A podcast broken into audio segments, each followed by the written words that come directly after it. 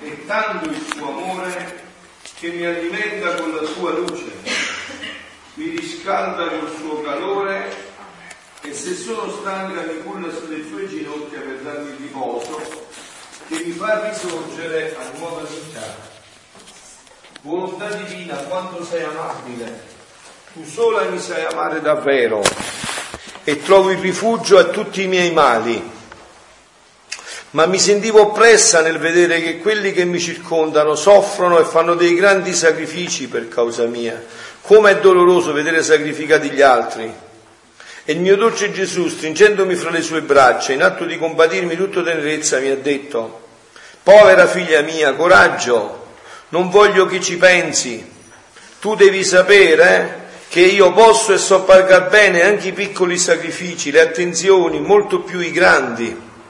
Io numero tutto e neppure un respiro fatto per me lascio senza ricompensa, molto più se questi sacrifici vengono fatti a chi mi ama, a chi vuol vivere nel mio volere. Vedete questo passaggio, eh, diciamo che adesso è un brano della Divina Volontà, ma questo passaggio si potrebbe riassumere come il, eh, il papato di Francesco, no? Cioè Papa Francesco ha fondato tutto su questo punto fondamentale, che poi il capitolo 25, mi pare, di Matteo, no?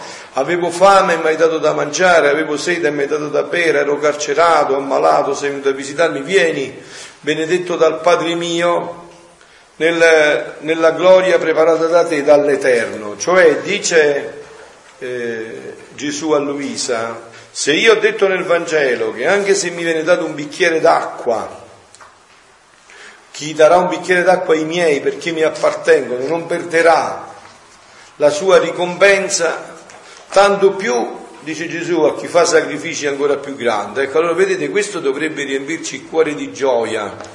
La divina volontà ci sottrae un poco, cioè un poco, radicalmente se la viviamo, da tutto l'egoismo e l'egocentrismo che noi ci portiamo dentro, no? anche nel diciamo così, anche nel fare le cosiddette opere buone, no?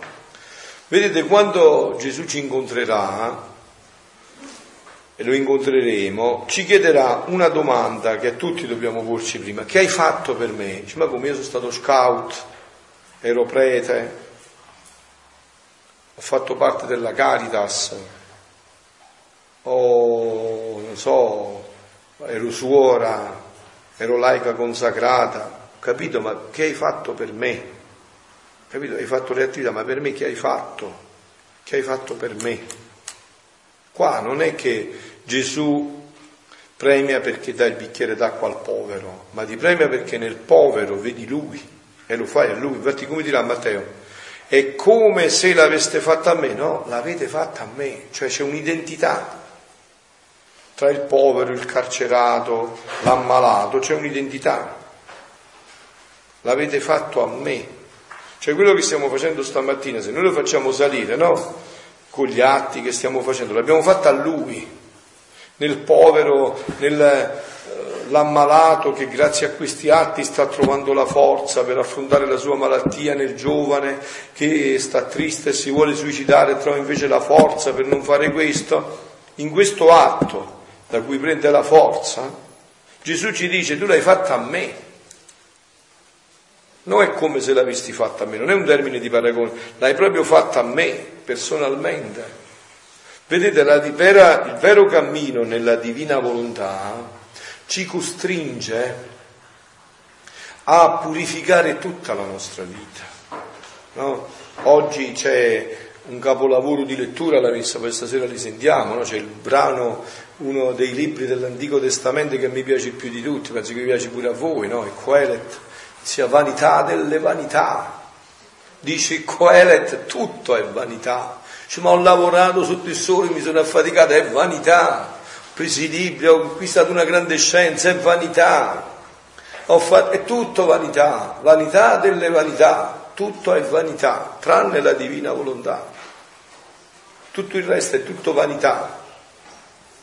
Perché vedete c'è una vanità mondana da cui certamente voi che avete fatto questa scelta, insomma penso che eh, nel vostro cuore è lontana la vanità mondana, anche se Satana può tentare, però insomma, ma c'è una vanità spirituale che è ancora più sottile della vanità mondana. E credetemi, la divina volontà ha questo potere di purificarci fin nel midollo delle ossa. Tanto è vero che il dono non ci possederà se non ci ha purificato fino al midollo delle ossa. Cioè la divina volontà ci costringe continuamente a chiederci perché sto facendo questo? Chi è il protagonista di questa situazione? Infatti Gesù, per poter uscire da noi stessi, già nel volume 11, per fare iniziare a fare i primi passi della divina volontà, come insegna. È Gesù, devi, un'anima deve dire, che vuole parlare in me, è Lui che vuole guardare in me. E questo è un lavoro indolore, diciamo, perché ci decentra continuamente completamente da noi stessi e ci centra completamente in Lui. La sua vita cresce in noi e questo ci realizza pienamente. Punto. Infatti in questo volume no, lui dice non basta solo che lo fai perché lo voglio io, ma lo devi far fare a me in te. E perché lo voglio fare io? Cioè c'è un passaggio continuo che ti, eh, come dire, ti forza a venire fuori dal tuo io, a rettificarti sempre la motivazione di fondo perché sto facendo questo. No? Voi vedete anche nei nostri gruppi parrocchiali, no? tante invidie, tante gelosie, il coro con l'altro coro, quello che fa questa attività. Perché? Perché non c'è questa purificazione. Perché lo sto facendo? Qual è la motivazione? La motivazione radicale qual è? Perché sto facendo questo? Questa è una cosa che dobbiamo chiedere come dono nella preghiera. No? Per esempio in, in Papa Francesco, sto dicendo in San Francesco, ma tanto santo è, no? In Papa Francesco si vede questo, no? Per esempio, vedete anche la sua libertà nel parlare, no? adesso voler strumentalizzare le sue parole fa venire da ridere, no? perché se voi io non mi sono dimenticato, ma per oggi me la faccio portare, no? l'intera intervista che hanno fatto i giornalisti sull'aereo dove poi hanno detto che Papa Francesco aveva aperto ai matrimoni omosessuali, proprio guarda, sono cose proprio diaboliche. Se tu leggi c'è questa domanda e gli chiedi, dico, Senti, pa, sentite Papa Francesco, dice una giornalista brasiliana, ma perché? Eh, non avete parlato di questa cosa. Voi come la pensate su queste cose? Come la pensa la Chiesa? Io sono un figlio della Chiesa, per giunta sono pure gesuita, faccio il voto di eh, obbedienza al Papa. Come la penso? Come la pensa la Chiesa? Come la posso pensare io? Perché c'è un mio pensiero. La penso come la pensa la Chiesa, no? Allora vedete, però lui è libero dentro, non ha paura di dire queste cose, perché? Vuole portare le coscienze alla verità, non alla paura, alla verità. Ognuno deve prendere liberamente le sue decisioni. No? Per esempio stamattina ho celebrato la messa nella mia parrocchia, pure ieri sera, eh, era piena, no? Ho detto ai parrocchiani miei, guardate, ma vedendo che voi fate le feste qua, volte sapete queste cose, e io non ci sono, è vero perché non ci partecipo, anche adesso a Starocchio non sarò presente, no? Ho detto chi ci crede che siamo in crisi? Perché non mi avete scritto uno? Poi dicono il prete, il prete, deve farlo il prete, il prete è così. Perché non mi avete scritto una lettera? Dice noi raccogliamo le firme, non vogliamo queste feste, i soldi li devolviamo ai poveri del paese. Perché deve farlo il prete? Eh, perché non lo fa il popolo? Perché il movimento non viene dalla base? Allora vedete, bisogna avere il coraggio di far prendere a ognuno le sue decisioni. Ecco che fa la divina volontà. Il coraggio e la responsabilità personale di ognuno di noi chiedersi la motivazione profonda del perché sto facendo questo. Che cosa è tutto questo? Perciò Gesù dice a, a Luisa in questo passo, tu devi sapere che io, io posso e so pagare bene anche i piccoli sacrifici, le attenzioni, molto più i grandi. Io numero tutto e neppure un respiro fatto per me. Uè, state attenti.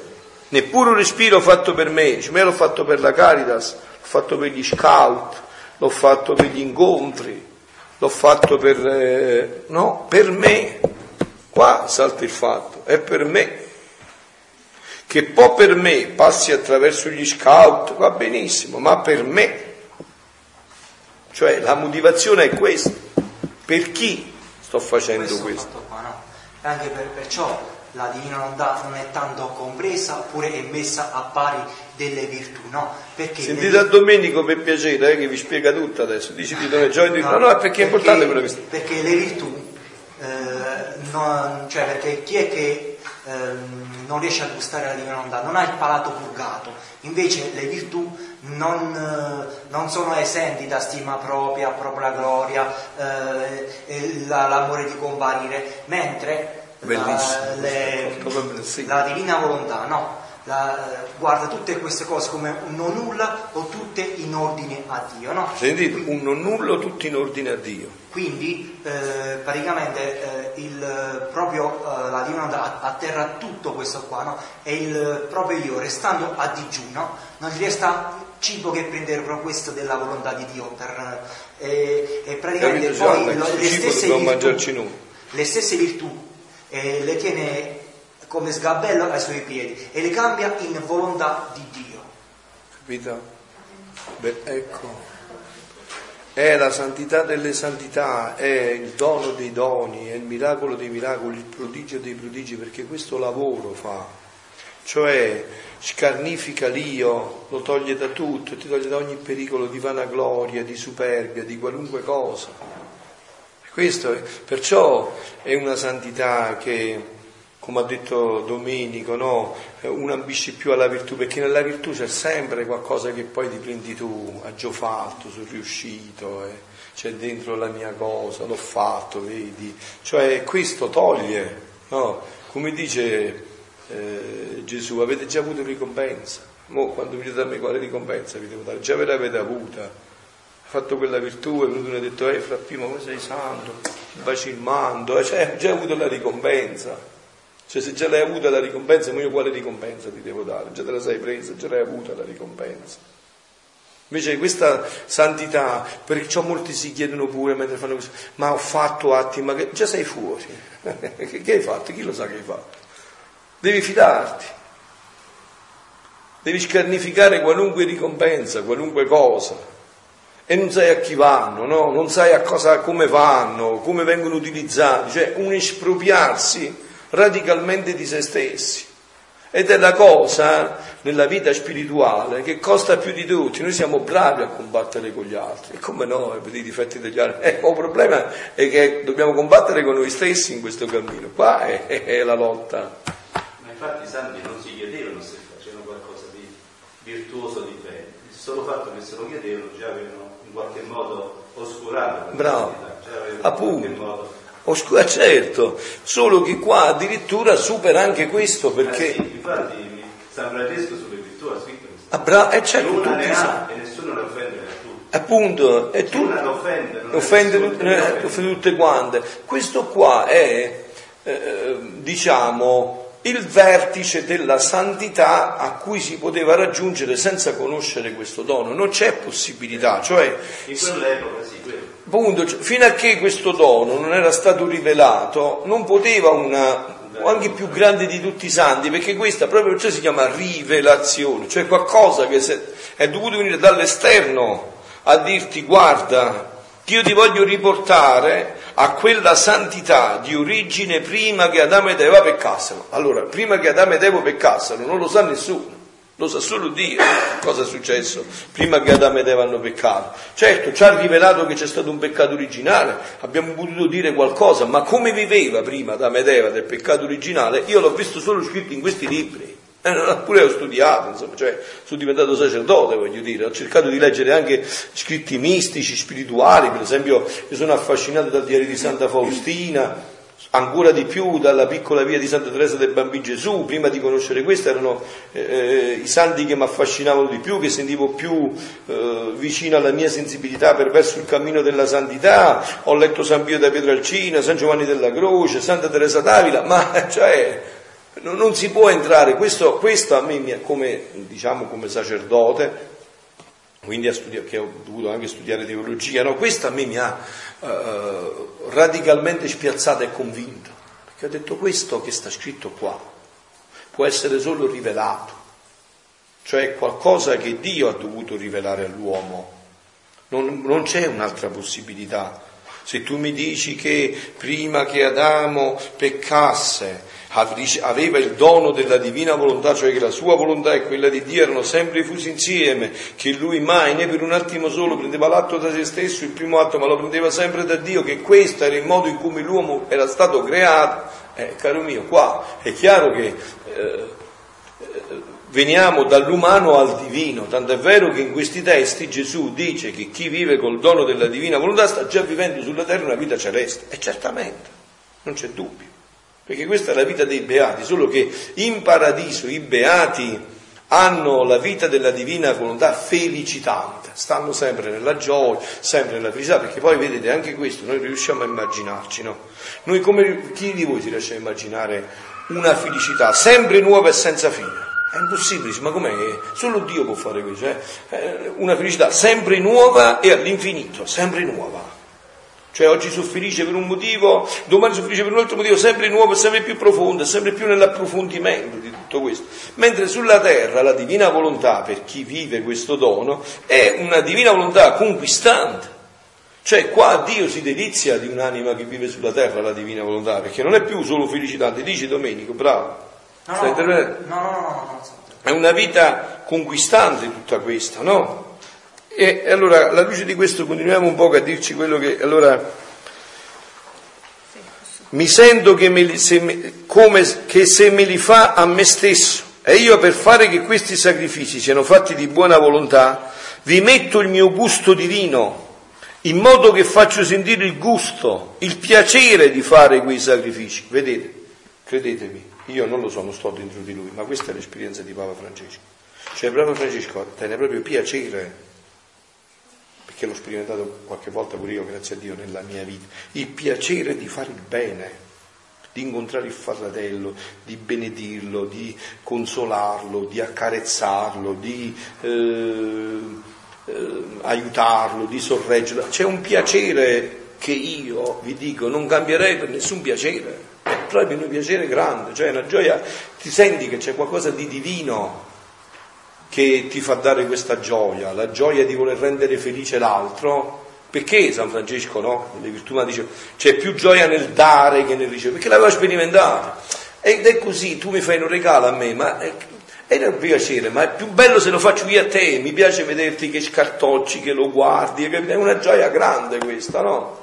Visto il bambino quando tu, eh, non so, il papà adulto, eh, magari il bambino gli fa il regalo al papà, no?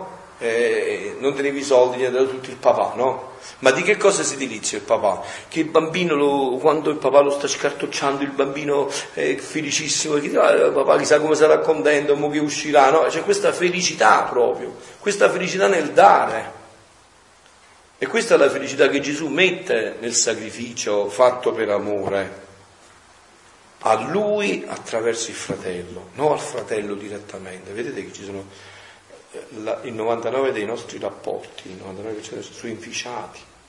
Su un poco io dico a sceneggiata napoletana, carezzina, così, ma non c'è una cosa soprannaturale. Invece Gesù parla di questo. Cioè, vi faccio un esempio. Io, per esempio, molte volte, no? Si può fare un servizio di amore sommo al fratello, al fratello dandoci uno schiaffo e facendolo girare torno torno, e un'ipocrisia dicendogli una bella parola. Cioè dipende che cosa c'è dentro, hai capito? Che cosa spinge quello? Cioè, molte volte una mamma che è severa con il figlio quando si deve, no? dice, ma se uno vede all'esterno dice, ma mamma com'è cattiva, no? quella è una santa. Sta, in quel momento c'è bisogno di dire quello per il suo bene. Certo, se una mamma sgrida il figlio perché ha litigato con il marito, insomma, eh, si capisce perché l'ha sgridato, no? Ma se invece quel sgridare è per aiutare l'altro a migliorare, è perché Dio ti ha dato quella luce e restando nel fondo dell'anima tua pacifico, perché c'è questa possibilità, sapete, di usare un tono forte esterno ma restando nella pace interna, proprio quando viene da questo. Perché lo sto facendo? Perché sto sgridando a Angela, Pasquale? Perché lo sto sgridando? Sono nervoso? E allora non c'è pace. Ma invece perché lo sto sgridando? Perché ha già fatto e vado fino in fondo. E allora rimane la pace perché sai quello che stai facendo, lo stai facendo per il bene dell'altro. E vedete, la divina volontà vissuta ci costringe a rettificare tutto questo sempre. E quindi l'io in questo si deve scarnificare. Sono come il sale, i condimenti ai cibi, come l'olio alle ruote, che prima camminavano a stento, messo l'olio corrono. Il gusto divino svuota il sacrificio e lo rende leggero e piacevole. Mamma mia, troppo bello questo fatto. Eh? Allora vedete, questo viene, appunto questo gusto divino viene quando noi sempre più ci espropriamo di noi stessi e ci lasciamo possedere da Gesù, anche nel cosiddetto fare il bene, no? Quando ci esprimiamo sempre più di noi stessi. Diciamo Gesù, vieni tu in me a vivere tutto questo. E allora lui si dà a se stesso questo gusto divino per rendere in noi questo, questo, sacrificio più dolce, più leggero. Perciò dice il mio carico è soave, il mio peso è leggero nel Vangelo. Perché bisogna fare esperienza di questo. C'è una gioia nel donarsi che è la più grande di tutti perché è come Dio ci ha creato. Vedete, anche questo, noi siamo tutti debitori alla Chiesa e al pensiero cattolico, no? Noi come ci chiamiamo, per esempio, se io devo chiamare per nome, quella è una persona, è vero? Vedi? Questa è un'idea della filosofia cattolica cristiana, persona. Quindi dice per, per.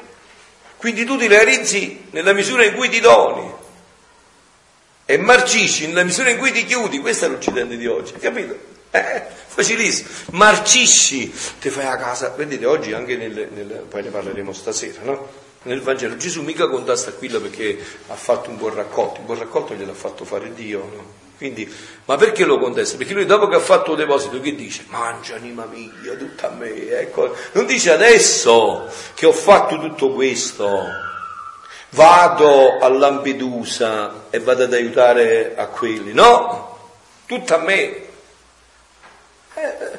Allora qua, qua c'è il punto, vedete, oggi la lotta è non tra il diavolo, perché vi ho detto già, il diavolo e il mondo sono cose secondarie. Oggi la lotta è tra la volontà umana e la volontà divina, no?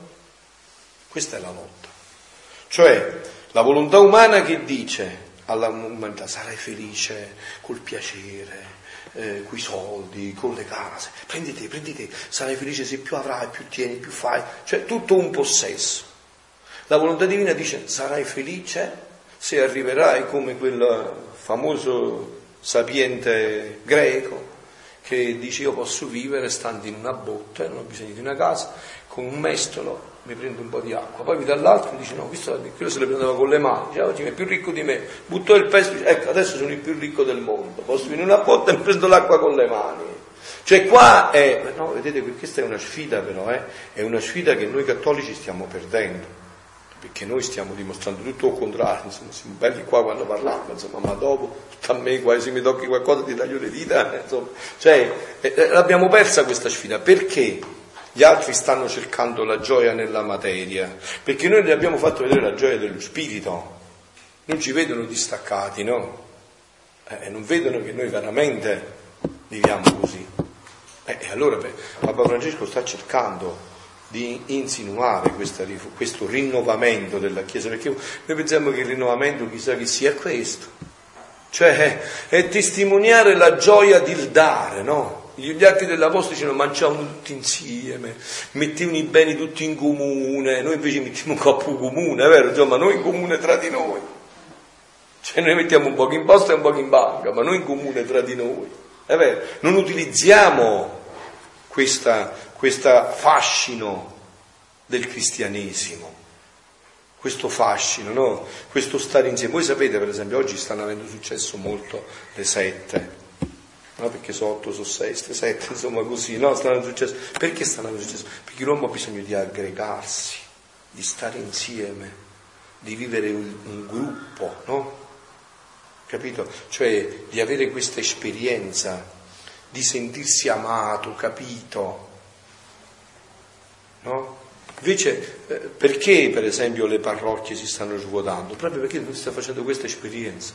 Non siamo una, un gruppo, non mettiamo i beni in comune, diciamo, eh, proprietà privata, eh, se passi sparo, eh, ho due fucili e il mitra e il cancello automatico, se entri con un piede dentro, tant'anni, è finita per te.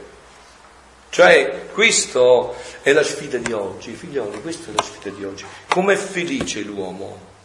Avendo o donando? questa è la partita. E in questo la divina volontà è il vertice. Perché la divina volontà, se la vuoi vivere, deve essere espropriato di tutto. Anche perché con la divina volontà il bene che tu devi fare è semplicemente un atto. Adesso nessuno di voi sta vedendo se io, perché mentalmente sono libera, sto dicendo vieni divina volontà a parlare in me.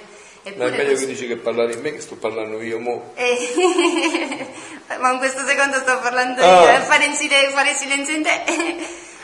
E questo nessuno di voi lo vede, eppure questo è il bene massimo che io posso fare all'umanità passata, presente e futura, a tutte le anime del purgatorio e a, tutti, a tutto il paradiso. Eh, ma questo ti scarnifica, io gli dico a lei non è vero niente, ma chi ti ha detto? Dove, dove sta? Fammi eh, non si vede, mi devo fidare. Dove sta? Tutte bugie queste, che, che dice questo? Sta buono. E man sta qua, è comodo e tranquillo, patrone che sta salvando a tutte, chi sta salvando? Sta salvando un missionario adesso che sta faticando in Africa al caldo, lei sta qua fresca Man mano però questo gusto viene perché ehm, anche in questo brano noi dobbiamo anche stare molto attenti alla dinamica che Gesù utilizza perché se noi estrapoliamo, no? qua siamo al volume 35 quindi siamo al penultimo volume, per questo Gesù già parla di gusto perché eh, ha fatto fare eh, tutta una vita a Luisa di purificazione e di abbandono totale perché lei non ha visto manco una cicca di sigaretta diciamo che si è accesa perché lei stava chiusa poi in una stanza e quindi man mano però che questa vita divina cresce dentro di noi, noi la sentiamo questa vita eh divina sì. e sentiamo, iniziamo a sentire il gusto, perché sentiamo una gioia. Beh, diciamo perché lo sente Gesù in noi eh, questo perché è cresciuto. Gusto, capito? È cresciuto e lui stesso ormai espropriandoci di noi stessi, non c'è più il rischio della vanagloria, della superbia, perché c'è un cammino, appunto, siamo al 1938, fra pochi mesi, a dicembre ci metterà di scrivere Luisa cioè ha fatto un percorso praticamente di 72 anni, no, di più, 35, sì, quando sono? 38 e, e 72 anni. Eh sì, perché muore tra 9 anni, eh sì, 72 anni di cammino e quindi è chiaro che Gesù ormai gli sta dicendo, vedi che io posso portare anche altre anime a fargli sperimentare il gusto del bene che sto, a fargli sperimentare il gusto del bene che io dentro di te sto sperimentando. Perché Luisa in questo momento della vita può dire tranquillamente, non sono più io che vivo, è Gesù Cristo con Maria che ormai vivono dentro di me. E allora diventa uno splendore tutto questo, no? Quindi dice, il gusto divino svuota il sacrificio, lo rende leggero e piacevole Ecco perciò la causa che nel nostro amore creiamo una passione santa, che bello, una passione santa, un gusto, un piacere che non sappiamo stare se non amiamo la creatura. Fu questa nostra passione d'amore che ci faceva sentire l'estremo bisogno di attestare con le nostre opere l'amore verso le creature. Tanto che nessuno ci pregò che creassimo un cielo, un sole e tante altre cose tanto che dopo create le guardammo e provammo tanto gusto e piacere che nella nostra estasi d'amore e nella nostra enfasi d'amore esclamammo come sono belle le opere nostre, ma ci daranno più gloria, proveremo più gusto quando le nostre opere si daranno alle creature per amarle, per farci amare da esse. Ecco, vedete, qua c'è il capolavoro della creazione che oggi un certo pensiero vuole colpire al cuore, un certo pensiero, certe idee che si stanno facendo circolare, perché vogliono colpire al cuore questo. E così l'uomo si dispera, perché un uomo che non si sente creato da Dio come un prodigio di amore, amato da Dio, quest'amore noi ci siamo fatti per questo, lo andiamo a compensare con surrogati che ci autodistruggono, no?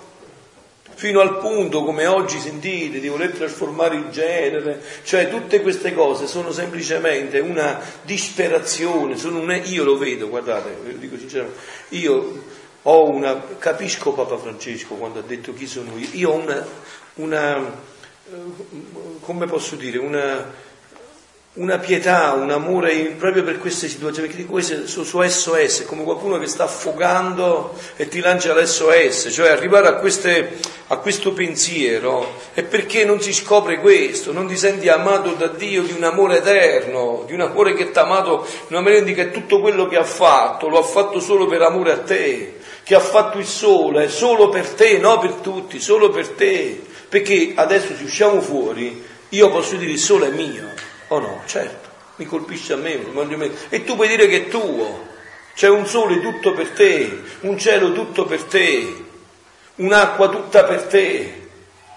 Cioè un, un amore che ha pensato a fare tutto per me, questo ti realizza completamente, ti, ti riempie di gioia, no? di felicità, pensando a tutto questo. Infatti che dice? Ma ci daranno più gloria, proveremo più gusto, dice, quando le nostre opere cioè tutto questo, si daranno alle creature per amarle, per farci amare da esse. Cioè noi quando vivremo in pienezza questo dono della divina volontà, sentiremo che in quel sorso d'acqua che entra dentro le mie viscere è l'amore di Dio che mi entra dentro e io sentendo questo amore gli ricambio l'amore. Dico, ma come mi amato? Fino a questo punto di pensare di fare l'acqua per dirmi che ti amo, per farmi entrare dentro le mie viscere, per andare adesso a mangiare la bella pasta che ci preparano le suore e sentire l'amore di Dio che dice per te ti amo e tu senti di ricambiargli quest'amore, ecco che cosa era la vita di Adamo, un continuo ricambio, una, un continuo ricevere, perché era tutto un ricevere per dare quello che, che, che, aveva ricevuto, perché che cosa abbiamo noi che non ci ha dato Dio? Una cosa sola è proprietà nostra, qual è?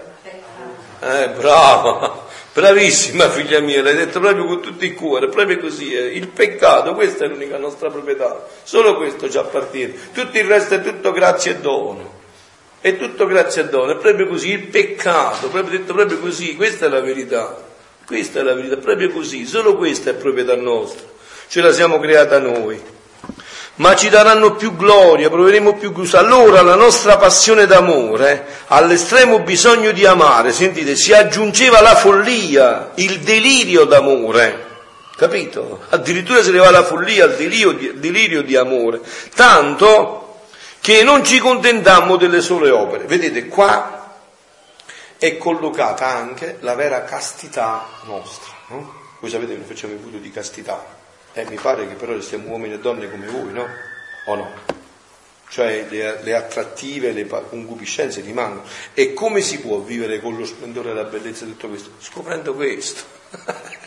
Elementare, Watson. Scoprendo questo. Cioè a volte, no, per esempio, quando nelle confessioni magari qualcuno mi dice padre ma come si fa? È difficile la castità, no? Allora io mi viene da sorridere e dico guarda come gli faccio a spiegare a questo? No, quando andavamo a scuola, scuole elementari, scuole, noi facevamo, non so se avete mai visto con la carta gli aerei, facevate pure voi, si lanciavano, no? Allora dico guarda come ci faccio a dire a questo? Io sto volando col Boeing 747 e questo sta ancora a giocare con le cosettine di carta, come gli faccio a dire che cos'è la castità? non ha fatto questa esperienza, non ha un cuore pieno di questo, che gli dice a questo? O non ci crede, dice, beh, il padre lo dice, ma poi lo fa di nascosto. Come può credere se non ha fatto questa esperienza? Cioè, se non ha vissuto questa esperienza di una pienezza, come si fa? Allora bisogna fare esperienza, ma non, questo non è un'idea, questa è un'esperienza. Perché così siamo stati creati. Sentirsi amato da Dio con una follia di amore, sentire che tutto quello che è stato creato è un, significa fare pieno di amore. No? In fondo che cos'è la vera adorazione eucaristica? Cioè quando siamo in una profonda adorazione eucaristica, è sentire questo amore che ti riempie fino all'orlo, che ti fa traboccare non solo, non senti, diciamo, eh, il voler esercitare una, anche una sessualità sana, e non parlo di, di, un rapporto coniugale tra marito e moglie nella, nella visione di Dio, no? ma non solo non, non, senti questo, ma senti che tutto questo è stato sublimato a una, un livello che appunto ti fa percepire tutto l'amore di Dio per te. Allora capite, questa crisi anche che viviamo oggi, diciamo questa crisi morale, non è prima una crisi morale, prima una crisi di fede e poi c'è la conseguenza della crisi morale. Anche questo che avete visto nella Chiesa, diciamo nei ministri sacri, è questo, calando, non vivendo più la fede, questa crisi di fede è diventata poi una crisi morale, cioè c'è una compensazione di una affettività non vissuta, non realizzata. Allora la castità non diventa una sublimazione ma diventa una sottrazione, no, non è una sottrazione, non è coartare qualcosa, è portare al vertice questo aspetto, è sublimare al vertice questo aspetto, no? Allora la, la, nostra passione, l'estremo bisogno di amare si aggiungeva alla follia, al delirio tanto che non ci contentammo delle sole opere L'amore giunse a tanto che sentimmo il bisogno di metterci anche la vita. Difatti, che cosa non mi fece fare questa necessità d'amare che sentivo in me? Dice Gesù, che cosa non mi fece fare? Se io sono andato in croce per voi, vi ho dato tutto. Mi fece soffrire pene inaudite, sentire umiliazioni più umilianti e fino alla stessa morte, tra spasimi atroci. Ora questa nostra stessa passione d'amare non si contenta se non partecipa questa nostra stessa passione d'amare alla creatura. Ecco che cosa ci vuole la Divina Volontà di. Ci vuole portare. Dov'è eh, sta eh, l'ultimo messaggio che ha dato la Madonna all'Artuiera a Meggiugorio? Me lo date un poco per piacere, quello del 2. No? Eh, vedete che cosa dice la Madonna in questo messaggio del 2, no? Che cosa dice questo messaggio del 2? eh, eh, dice stesse cose, no? 2 agosto. Cari figli, se solo sapeste, se solo vorreste in piena fiducia aprire i vostri cuori, capireste tutto. Capireste con quanto amore vi chiamo, con quanto amore desidero cambiarvi, per rendervi felici con quanto amore desidero rendervi seguaci di mio figlio e donarvi la pace nella pienezza del mio figlio. È tradotto meglio questo in italiano. Capireste l'immensa grandezza del mio amore materno. Questo amore, l'amore della divina volontà, questo che state sentendo. Così ama Maria. Perciò i gente dicono ma è troppo bella, più la vediamo più è bella. E gli abbiamo detto ma come fai a diventare più bella? E la Madonna come gli ha risposto? Perché amo perché amo. Capireste l'immensa grandezza del mio amore materno, perciò figli miei pregate, perché solo attraverso la preghiera cresce la fede. Vedete qua che passaggio, dall'amore è passato alla fede, perché il punto fondamentale sta là. Se cala la fede, si porta dietro tutto, la speranza, la carità, la morale, tutto. Perché se non c'è la fede, se io non so certo che c'è il paradiso, la vita eterna, il giudizio, tutto questo, che Dio mi guarda nel segreto, che sono stato fatto come un prodigio, vedete, nella nostra fede tutto è conseguenziale, no? Se tu per esempio mi fai saltare la creazione, come si sta cercando di fare, crolla tutto l'edificio perché io non mi sento più amato. Allora scusa, se io potevo essere maschio, potevo essere femmina, questo succede per caso, ma allora io sono stato fatto per amore. Quindi che cos'è la mia vita? Perciò la Madonna dice, se solo, se solo sapeste, se solo vorreste in piena fiducia aprire i vostri cuori, capireste l'immensa grandezza del mio amore materno. Perciò, figli miei, pregate, perché solo, e guardate qua, ci sono dei termini che dicono perché solo attraverso la preghiera cresce la vostra fede. Ma quante volte nelle mie omelie ho ripetuto questo? Anna, quante volte? Solo attraverso la preghiera. Come è morta la fede? Perché non si è pregato più. Così è morta la fede. Come è morta nei nostri paesi la fede? Anche nei gruppi cattolici? Perché facevamo i convegni, è vero? Facevamo i pizze, tutte queste cose qua, discussioni, analisi. Certo, bisogna approfondire, ma se il fondamento non è la preghiera, la fede se ne va. Cioè lo vedo io, no? Che ho come regola sette ore e mezzo di preghiera al giorno nella comunità e a volte tendenna la fede e a voi come vuole, vuole tendennare? Gli apostoli chiesero a Gesù no, di insegnarli a pregare, no? Perché gli viene suscitato questo desiderio di insegnare? Perché videro Gesù che stava pregando, no? Adesso nelle famiglie, i figli, perché non, non c'hanno più questo desiderio di pregare? Perché, perché non, vedono, non, vedono, i genitori che pregano. La Madonna che cosa vuole fare? Ti fa partire dalla preghiera, ti porta alla consacrazione e ti porta a vivere nella divina volontà. Ma così, questo è il cammino bene perché tante volte certo. si prega, si prega, no, certo. brava. Quindi anche qui ci vorrebbe veramente tanta conoscenza. Bravissima, conoscenza e tempo, perché si pretende di entrare nella bravissima e così, e questo è successo, anche questo, hai capito? Una preghiera parolaia senza mai entrarci dentro, oppure una preghiera affrettata. Molti mi dicono preghi, sì padre, la sera, ma poi quando mi letto inizia a dire Maria ma dorme. E certo, eh, dopo una giornata stanco, vai là e vuoi pregare, chi vuoi pregare? Se non dai l'energia più bella alla preghiera, se non fai questo appunto, l'esperienza di una preghiera del cuore, se non fai questo, allora quando si parla di preghiera gli altri ti dicono, per esempio, no, eh, nella parrocchia dove sto io che mh, cerco proprio il mio pallino fondamentale è stato sempre questo, no? insegnare a pregare perché c'è questo rischio, no? Perché una preghiera che non ti cambia bisogna cambiare preghiera. Perché una, io ho visto tante persone pregare per tanti anni, ma mai prendere decisioni, mai eh, incamminare la loro vita, mai. Eh, cioè, questa è una preghiera buddista, ti guardi l'ombelico, insomma. Cioè, invece una, la preghiera vera è una preghiera che ti trasforma la vita. Io da quando ho iniziato a pregare, che Dio mi ha dato questa grazia, la mia vita non si è fermata mai più. Essendo che il Signore mi chiede sempre di più, cioè deve essere una preghiera che dà movimento a tutta la tua vita, che articola tutta la tua vita. Volevo sì. dirvi una cosa così riprendiamo un po' anche come Gesù insegna la preghiera nella divina volontà e dove sta tutto il problema. Noi quando parliamo di preghiere siamo abituati e ci intendiamo con un linguaggio comune a tutte, parole, preghiera, Ave Maria, Padre nostro, Gloria al Padre, tutta una serie di recite di preghiere, no? Ma la preghiera innanzitutto è un dialogo con Dio Finché io non entro in questo dialogo con Dio, io non prego, faccio preghiere e questa è la differenza fondamentale. Perché Gesù diceva di, stan- di pregare sempre senza stancarsi mai? Allora tu mi dici, cioè, scusa, io mi stanco se devo stare tutta la giornata seduta o in ginocchio a dire tutta la giornata il rosario, certamente a un certo punto mi distraggo e mi stanco. Quindi si intende, si capisce che Gesù non intendeva questo tipo di preghiere.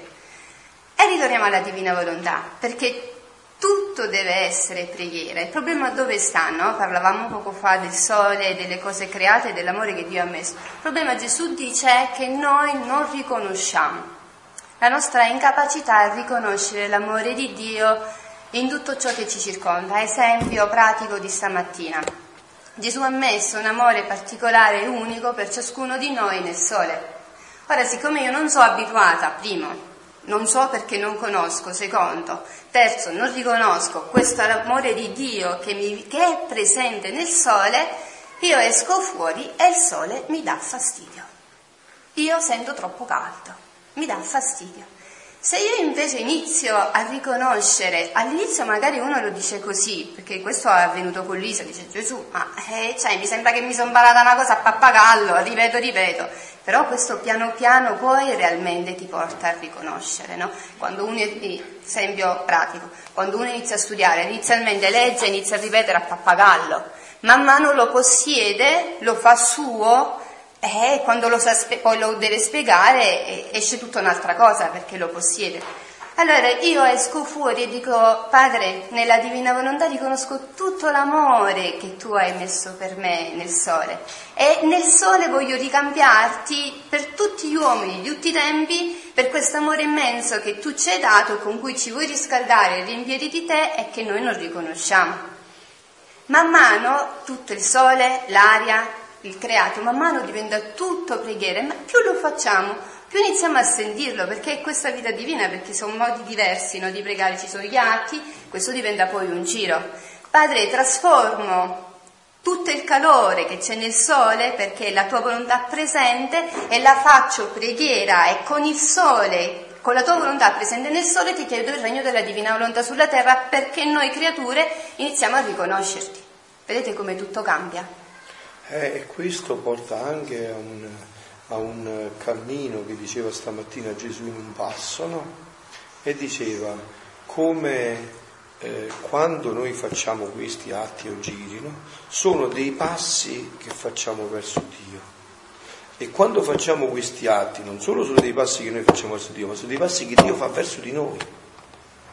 Quando invece facciamo gli atti umani, sono dei allontanamenti che facciamo da Dio e Dio si allontana da noi. Ecco, vedete, oggi io direi siamo quasi, quasi al vertice di questo allontanamento, perché l'uomo è imbottito di umana volontà, di atti di umana volontà, si sta sempre più allontanando da Dio e sempre più prende lucciole per la terra, sempre più inverte tutto, perché mentre lui si allontana da Dio, Dio si allontana da lui. E quindi sempre meno comprendiamo e sentiamo questo amore di Dio. Nelle, nelle ore della passione, no? Quando Pilato mostra a Gesù e dice ecce homo, no? E tutti i presenti gridano crocifiggilo, ma non solo i presenti, anche tutte le generazioni passate, presenti, future, la Madonna e Gesù, no? Dio, eh, Gesù, stava per essere schiacciato da, dal peso di, di quelli che gridarono crocifisso, crocifiggi perché eh, eh, la, la sua morte non servì a dare la vita a tutti quelli che gridarono crocifiggilo, oppure quelli che la, la redenzione servì parzialmente a dare la vita, no. Poi sua, venne in soccorso la divina volontà con la sua onniveggenza, gli fece vedere tutti i figli della divina volontà che raccoglievano il frutto di, di, quella sua morte, la sua passione, tutte le sue opere e pene. E allora è proprio questo qua il vertice della divina volontà, eh, il pregare, tutto, raccogliere il frutto di, di, quello che Gesù insomma, ha fatto per noi. Ed è proprio questo che gli fece sopportare fino in fondo, perché eh, vide queste generazioni dei figli della divina volontà che avrebbero colto il frutto pieno, con a capo la Madonna che avrebbero colto il frutto pieno della redenzione, che è questo cioè il ripristino dell'uomo nello stato in cui era stato creato.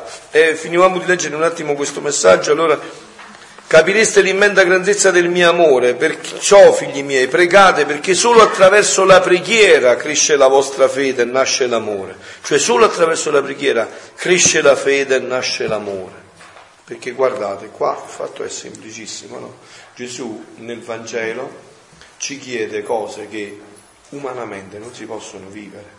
Cioè tu come fai a, a, vivere il fatto che uno ti dà uno schiaffo sulla guancia destra e tu gli poggi la sinistra e questo con tutte le accentuazioni? Come fai a dire eh, a chi ti chiede eh, perdono sette volte a perdonarlo settanta volte sette, no?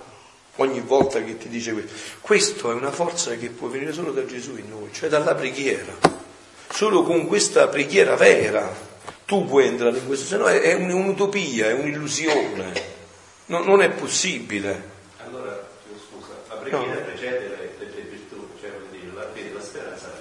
Certo, no, diciamo più che precede Celestino, la preghiera è il fondamento, è l'alimento di tutto questo. Cioè questo, appunto, questo ci è stato donato nel battesimo, no? E le tre virtù cardinali, eh, queste sono, eh, scusa, teologali, queste sono le virtù teologali, no? Cioè le tre virtù teologali non sono umane, sono teos logos, un dono che ci ha dato Dio, no? Queste virtù ci sono state donate, ma se tu non le alimenti, no? Come sempre dice Pisca, piccola piantina, se tu non metti poco acqua, piano piano piantina a morire, cioè se tu queste virtù non le alimentate, il cibo di queste virtù sono la preghiera e la penitenza. Se tu sottrai questo, piano piano queste virtù muoiono dentro figlio di te. Appunto, facendo la prima che tu inaridisci è proprio la fede, perché non alimentando la fede, e con la fede tu non hai più la speranza, non hai più la carità. Perché la carità viene dalla fede e dalla speranza, come cioè si intersecano a vicenda tutte e tre, sono legate a braccetto, sono tre sorelle intime una con l'altra. Però certamente il fondamento è la fede. Proprio adesso stiamo vivendo anche in questo modo speciale l'anno della fede, no? Infatti dice la Madonna, eh, e nasce l'amore. Amore, sentite, e qua si, si, collega a questo che dice Gesù, amore con il quale anche la croce non sarà insopportabile, perché non la porterete da soli. Qua parla di insopportabilità, qua addirittura parla di gusto. Cioè è un passaggio, stu- è un passaggio meraviglioso, no? In unione con mio figlio, Ecco. Io in te e tu in me, perfetti nell'unità, in unione con mio figlio. Voi sentite no, anche le preghiere della Chiesa, noi diciamo, quando, come dico io, con Cristo, per Cristo, in Cristo. Vedi i passaggi, con, per, in, no, in Cristo, in unione con mio figlio. Glorificate il nome del Padre Celeste, non il tuo però, ce l'hai, il Padre Celeste là. Il nome del Padre Celeste, pregate Pregate per il dono dell'amore. Scusa, volevo solo aggiungere sì. una cosa, se no poi mi sfugge, no? no Vedete, perché poi per i figli della divina volontà eh, anche tutto quello che è scritto ha un significato eh certo. molto più profondo, perché noi sappiamo che E la Madonna si, si consola per questo, per, per i figli della Divina Volontà. sa che praticamente perché non riusciamo a dare gloria a Dio? Perché è fondamentale per i figli delle- della Divina Volontà passare attraverso l'umanità santissima di Eh, Gesù, sì. perché noi sappiamo che Gesù ha fatto per ciascuno di noi e ha dato per ciascuno di noi tutta la gloria che noi dal primo momento del concepimento all'ultimo secondo, istante della nostra vita, avremmo dovuto dare a Dio e che noi gli diamo. In unione con Lui riprendiamo tutta questa gloria che l'umanità santissima di Gesù ha dato per me personalmente al Padre e gliela ridò. E allora è chiaro che è una gloria eh, infinita. Non c'è più che si chiude. Eh sì, adesso vi voglio proprio far sentire un brano dell'umanità che ha detto la madre. no? Che cosa farà Gesù con l'umanità quando si vivrà questa vita della divina volontà? Perché non si arriva se non passando l'umanità di Gesù Cristo Santissimo. Ecco perché vedete anche qua, no? Diceva uno a Carpinone che l'ho fermato quando gli dicevo ma io possiedo la verità, mi dice no ma tu sei, eh, come disse, tu sei Presuntuoso. è una presunzione la tua, no? Per dire che. E io dico, no Raffaele, un signore anziano, insomma, che. No, no Raffaele, non è una presunzione, non è che sto dicendo che la verità è mia o che questa verità mi salva, ma che questa è la verità, è proprio così, perché non ci possono essere due verità, ci possono essere due verità, questa adesso è un libro ed è un microfono. Che cosa è questo? E allora la verità è una, non possono esserci due verità, cioè c'è una sola verità. Poi è vera la fede cattolica o quella musulmana? Non c'è via di uscita, una dei due non è vera, è inutile perdere tempo, figlioli. Una dei due non è vero. Non è che ci possono essere due verità, una dei due non è di questo. In- Sì, sì, ecco, attraverso la divina volontà noi scopriamo realmente chi è Gesù, no? Perché noi pensiamo alla vita di Gesù a sé stante, questa è l'idea nostra, perché noi essendo stati concepiti col peccato originale tendiamo sempre a dividere, a spezzare tutto, a mai creare armonia e unione, no? Ogni, ogni pretesto è buono per fare questo. Vedremo come quella vita in realtà mi appartiene ed intima a me più di me stesso, perché io devo riprendere tutto quello che lui ha fatto, ecco perché la mia felicità sulla terra, la mia beatitudine sulla terra dovrà essere piena. Dico dovrà perché ancora non lo è, perché il dono ce l'ho in prestito. E questo non dipende da nessuno, nemmeno da Dio, adesso dipende semplicemente da me e da te, perché per Dio non c'è tempo. Io l'ho conosciuto cinque anni fa, tu l'hai conosciuto ieri, la Divina Volontà, ma se tu fai più atti nella Divina Volontà rispetto a quanti ne faccio io, tu avrai in possesso il dono prima di me. Ecco la pienezza. Adesso volevo far sentire questo passaggio dell'umanità di Gesù. State 7 attenti perché c'è agosto un certo punto. 1929. Mezzi principali per far regnare la divina volontà. Le conoscenze. Differenza di chi vive nella divina volontà e chi vive nell'umano volere. Stavo seguendo i miei atti nel voler divino e pensavo tra me, come potrà venire a regnare la divina volontà? Quali saranno i mezzi, gli aiuti, le grazie per disporre le creature per farsi dominare da essa? Il mio sempre amato Gesù, muovendosi nel mio interno, tutto bontà e tenerezza, mi ha detto, Figlia mia, i mezzi principali per far regnare sulla terra il mio fiat divino sono le conoscenze di esso.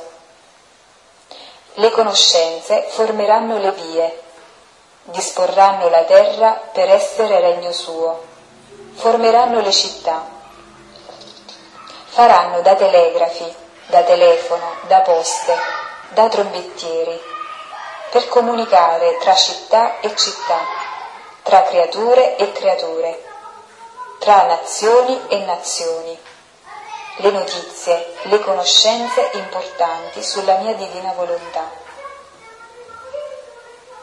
E le conoscenze di essa getteranno nei cuori la speranza, il desiderio di ricevere un tanto bene.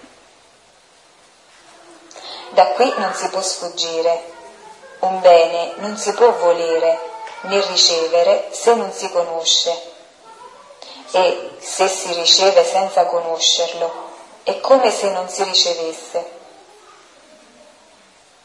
Quindi le fondamenta, la speranza, la certezza del regno della mia divina volontà verranno formate dalle conoscenze di essa.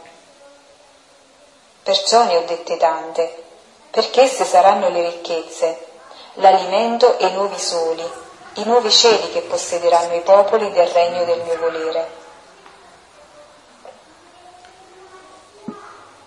Ora quando le conoscenze sul mio fiat si faranno strada, disponendo coloro che avranno il bene di conoscerle, la mia più che paterna bontà, per mostrare l'eccesso del mio amore, metterà in ciascuna creatura a sua disposizione la mia stessa umanità. Avete sentito? Quando queste conoscenze si faranno strada, metteranno a disposizione la mia stessa umanità per ognuno. Tutto quello che fa, senti, senti, state attenti, state attenti. Tutto il bene che operai, in modo che sentiranno tale forza e grazia da farsi dominare dalla mia divina volontà. E la mia umanità... E questa è la venuta di Gesù sulla terra, quella di cui si parla è questa. Avete capito? Questa è. Questa di cui adesso tanto si parla, ci si approfondisce, questa è. Cioè la sua umanità che verrà dentro di noi e metterà a disposizione nostra tutto quello che ha fatto, cioè noi potremmo dire io ti offro il sangue di Gesù, eh, le spine di Gesù, tutto, sentite, sentite, adesso continuo ancora un po' su questo punto, sentite umanità starà in mezzo ai figli del regno mio, come cuore in mezzo a loro. L'umanità starà come, come, in mezzo ai figli miei come cuore in mezzo a loro. Santa Teresa d'Avila era fissata sull'umanità di Gesù, pure io. Cioè non si raggiunge se non si passa attraverso l'umanità, perché l'umanità di Gesù noi abbiamo saputo attraverso questi scritti, aveva come centro di vita la divina volontà. Gesù aveva una volontà umana a cui ha sempre rinunciato lasciando la vita della divina volontà. Questa è la venuta. Io tante volte ho cercato di approfondire questo aspetto in tanti versi e la Madonna mi ha fatto la grazia di capire com'è questa. È. Sentite, sentite. Per decoro e onore del mio fiat e per antidoto, grazia e difesa a tutti i mali che ha prodotto l'umano volere lo risentiamo un attimo questo passaggio. Eh? È tale e tanta la foga del mio amore che voglio che essa regni, che farò tale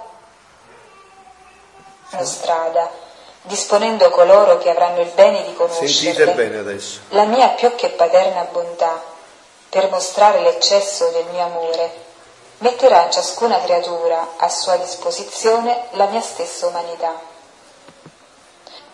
in ciascuna creatura a disposizione la mia stessa umanità, cioè io posso dire non sono più io che vivo, è l'umanità di Gesù che vive dentro di me. L'uman... Sì. Solo una cosa così, cioè questo ci aiuta, no? Prima dice a chi avrà il bene di conoscere e quindi è doveroso da parte nostra ringraziarla enormemente perché tra mille e mille persone ha scelto noi ad avere il bene di conoscere, perché adesso qua dentro non c'è nessuno, nessuno, nessuno che non ha avuto il bene di conoscere. Certo, non solo, ma come si dimostra che è vero il bene di conoscerlo? Facendolo conoscere. È così. Ecco che c'è il gusto di farlo conoscere. Io godo, mi diletto mi squacquaria il cuore che ogni volta si aggiunge qualche anima. Sono felicissimo che non sia da sola da Napoli, sia venuta a sentire tutto questo. È una gioia immensa. Cioè questo testimonia che poi c'è l'amore nel nostro cuore, perché desideriamo che i nostri fratelli conoscono il tesoro che noi abbiamo conosciuto e non vadano per strade eh, sbagliate, per pozzanghere avvelenate, che sapete anche voi esistono nei gruppi cattolici da tutte le parti, no? Conoscete bene. Allora, eh, avete capito figlioli? Tutto il bene che operai. Sentite. In modo che sentiranno tale forza e grazia da farsi dominare dalla mia divina volontà.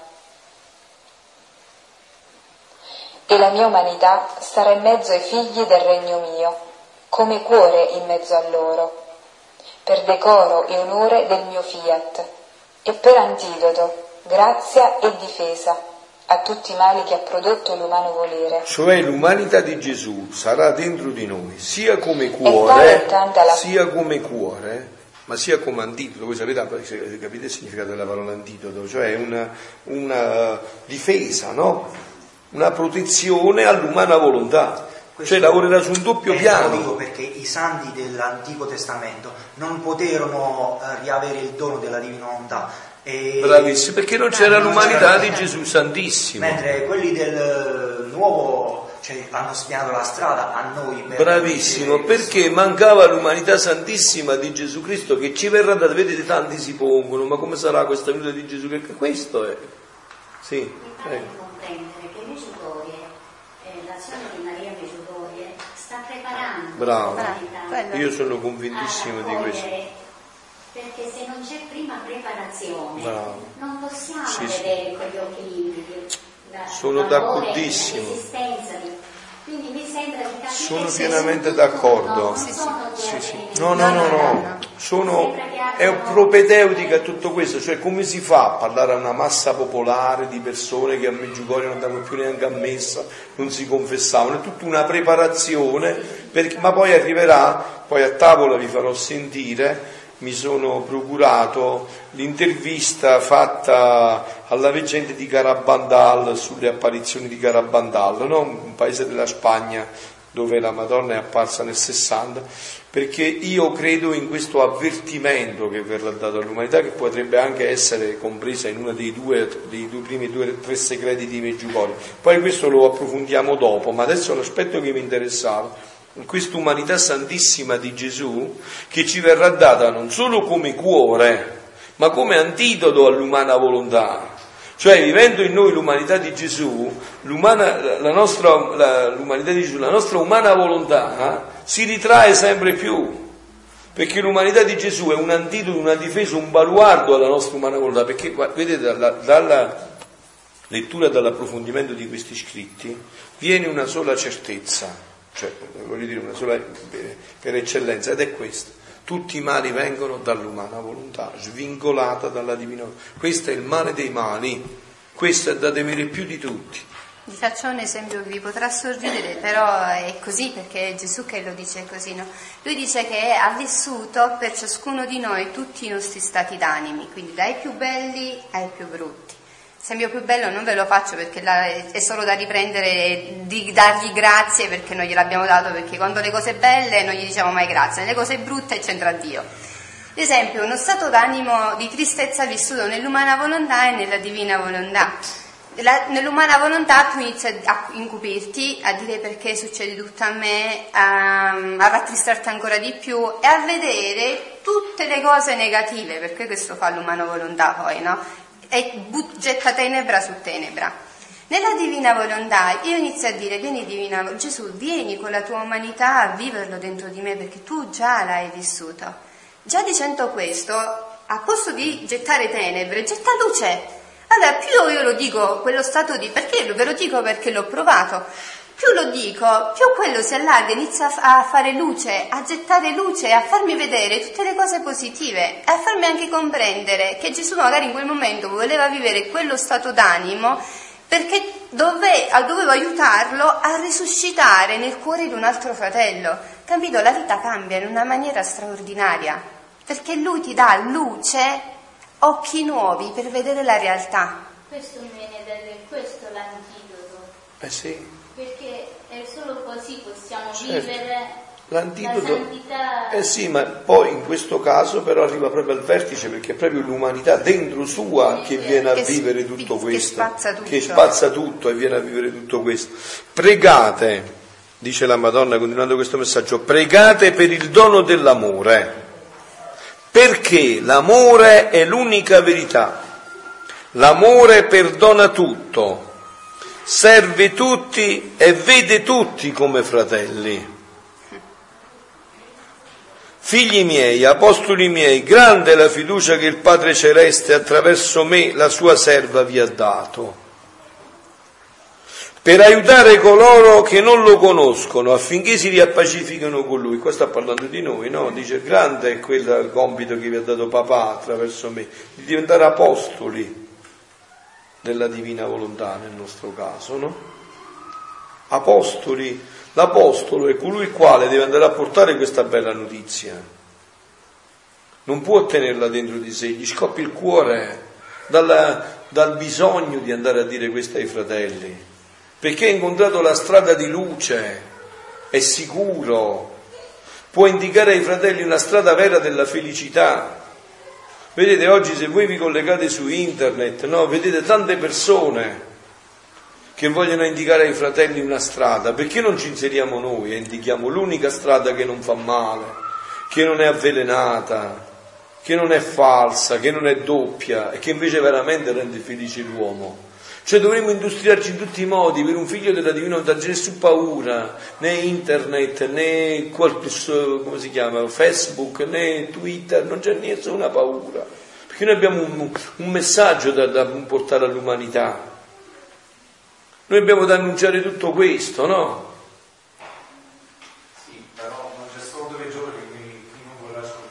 Ma quello non entra più nel nostro compito, non ce ne importa, cioè, quello, eh, certamente anche Gesù dice che, come diceva Domenico, la sua passione, eh, molti hanno detto crucifigge e lui piangeva sulla croce perché non avrebbero approfittato, questo grazie a Dio nella divina volontà non ci riguarda se la vede Dio. Noi abbiamo un solo compito, gli apostoli non sono coloro i quali devono vedere i risultati, sono coloro i quali devono portare l'annuncio. Ma poi la cosa straordinaria, perché è chiaro che per i figli della divina volontà, portando l'annuncio della divina volontà, fanno gli atti nella divina volontà. Sono quelli che predispongono. Sai, magari io adesso ne parlo, me ne hanno parlato a me all'inizio, meglio, me, io ho letto all'inizio non ci ho capito niente. Non ho capito un tubo di quello che diceva, cioè non era arabo, arabo preciso, è la, io ho letto per, per, per primo libro, il libro della Regina Madre nella, nel Regno della Divina Volontà. E siccome mentre lo leggevo lo dovevo leggere pure alle persone, dicevo, ma se io non ci capisco un H, ma che trasmetto? Però evidentemente c'era qualcuno che aveva fatto gli atti della divina volontà e mi, raggiun- mi, hanno raggiunto e man mano che non capivo un H ho continuato, ho perseverato, il Signore poi ha trovato il tempo opportuno per riaprirci il cuore e per, per farci capire che qua è la verità piena. Ed è questa la cosa più importante che renderà felice l'uomo e renderà felice Dio, perché ridaremo a Dio lo scopo per cui ci ha creato. Io perché io con la malattia di papà, no? Mm-hmm. All'inizio pensavo che era una disgrazia, poi più il tempo passava e adesso ne sono totalmente convinto che è stata la più grande grazia che vedi, eh, vedi, vedi il passaggio, no? Vedete che passaggio. Allora, nel frattempo che... C'è una malattia che ha condotto alla morte a 60 anni, no? Vedi che passaggio. Perché, dici, dici. Nel frattempo che magari ero lì, io pensavo sei o sette mesi fa, una cosa del genere mi avrebbe distrutto, mi avrebbe annientato completamente. Poi man mano che passava il tempo, con, uh, io tra atti e giri ne faccio cioè non so, non vi posso dire che sono...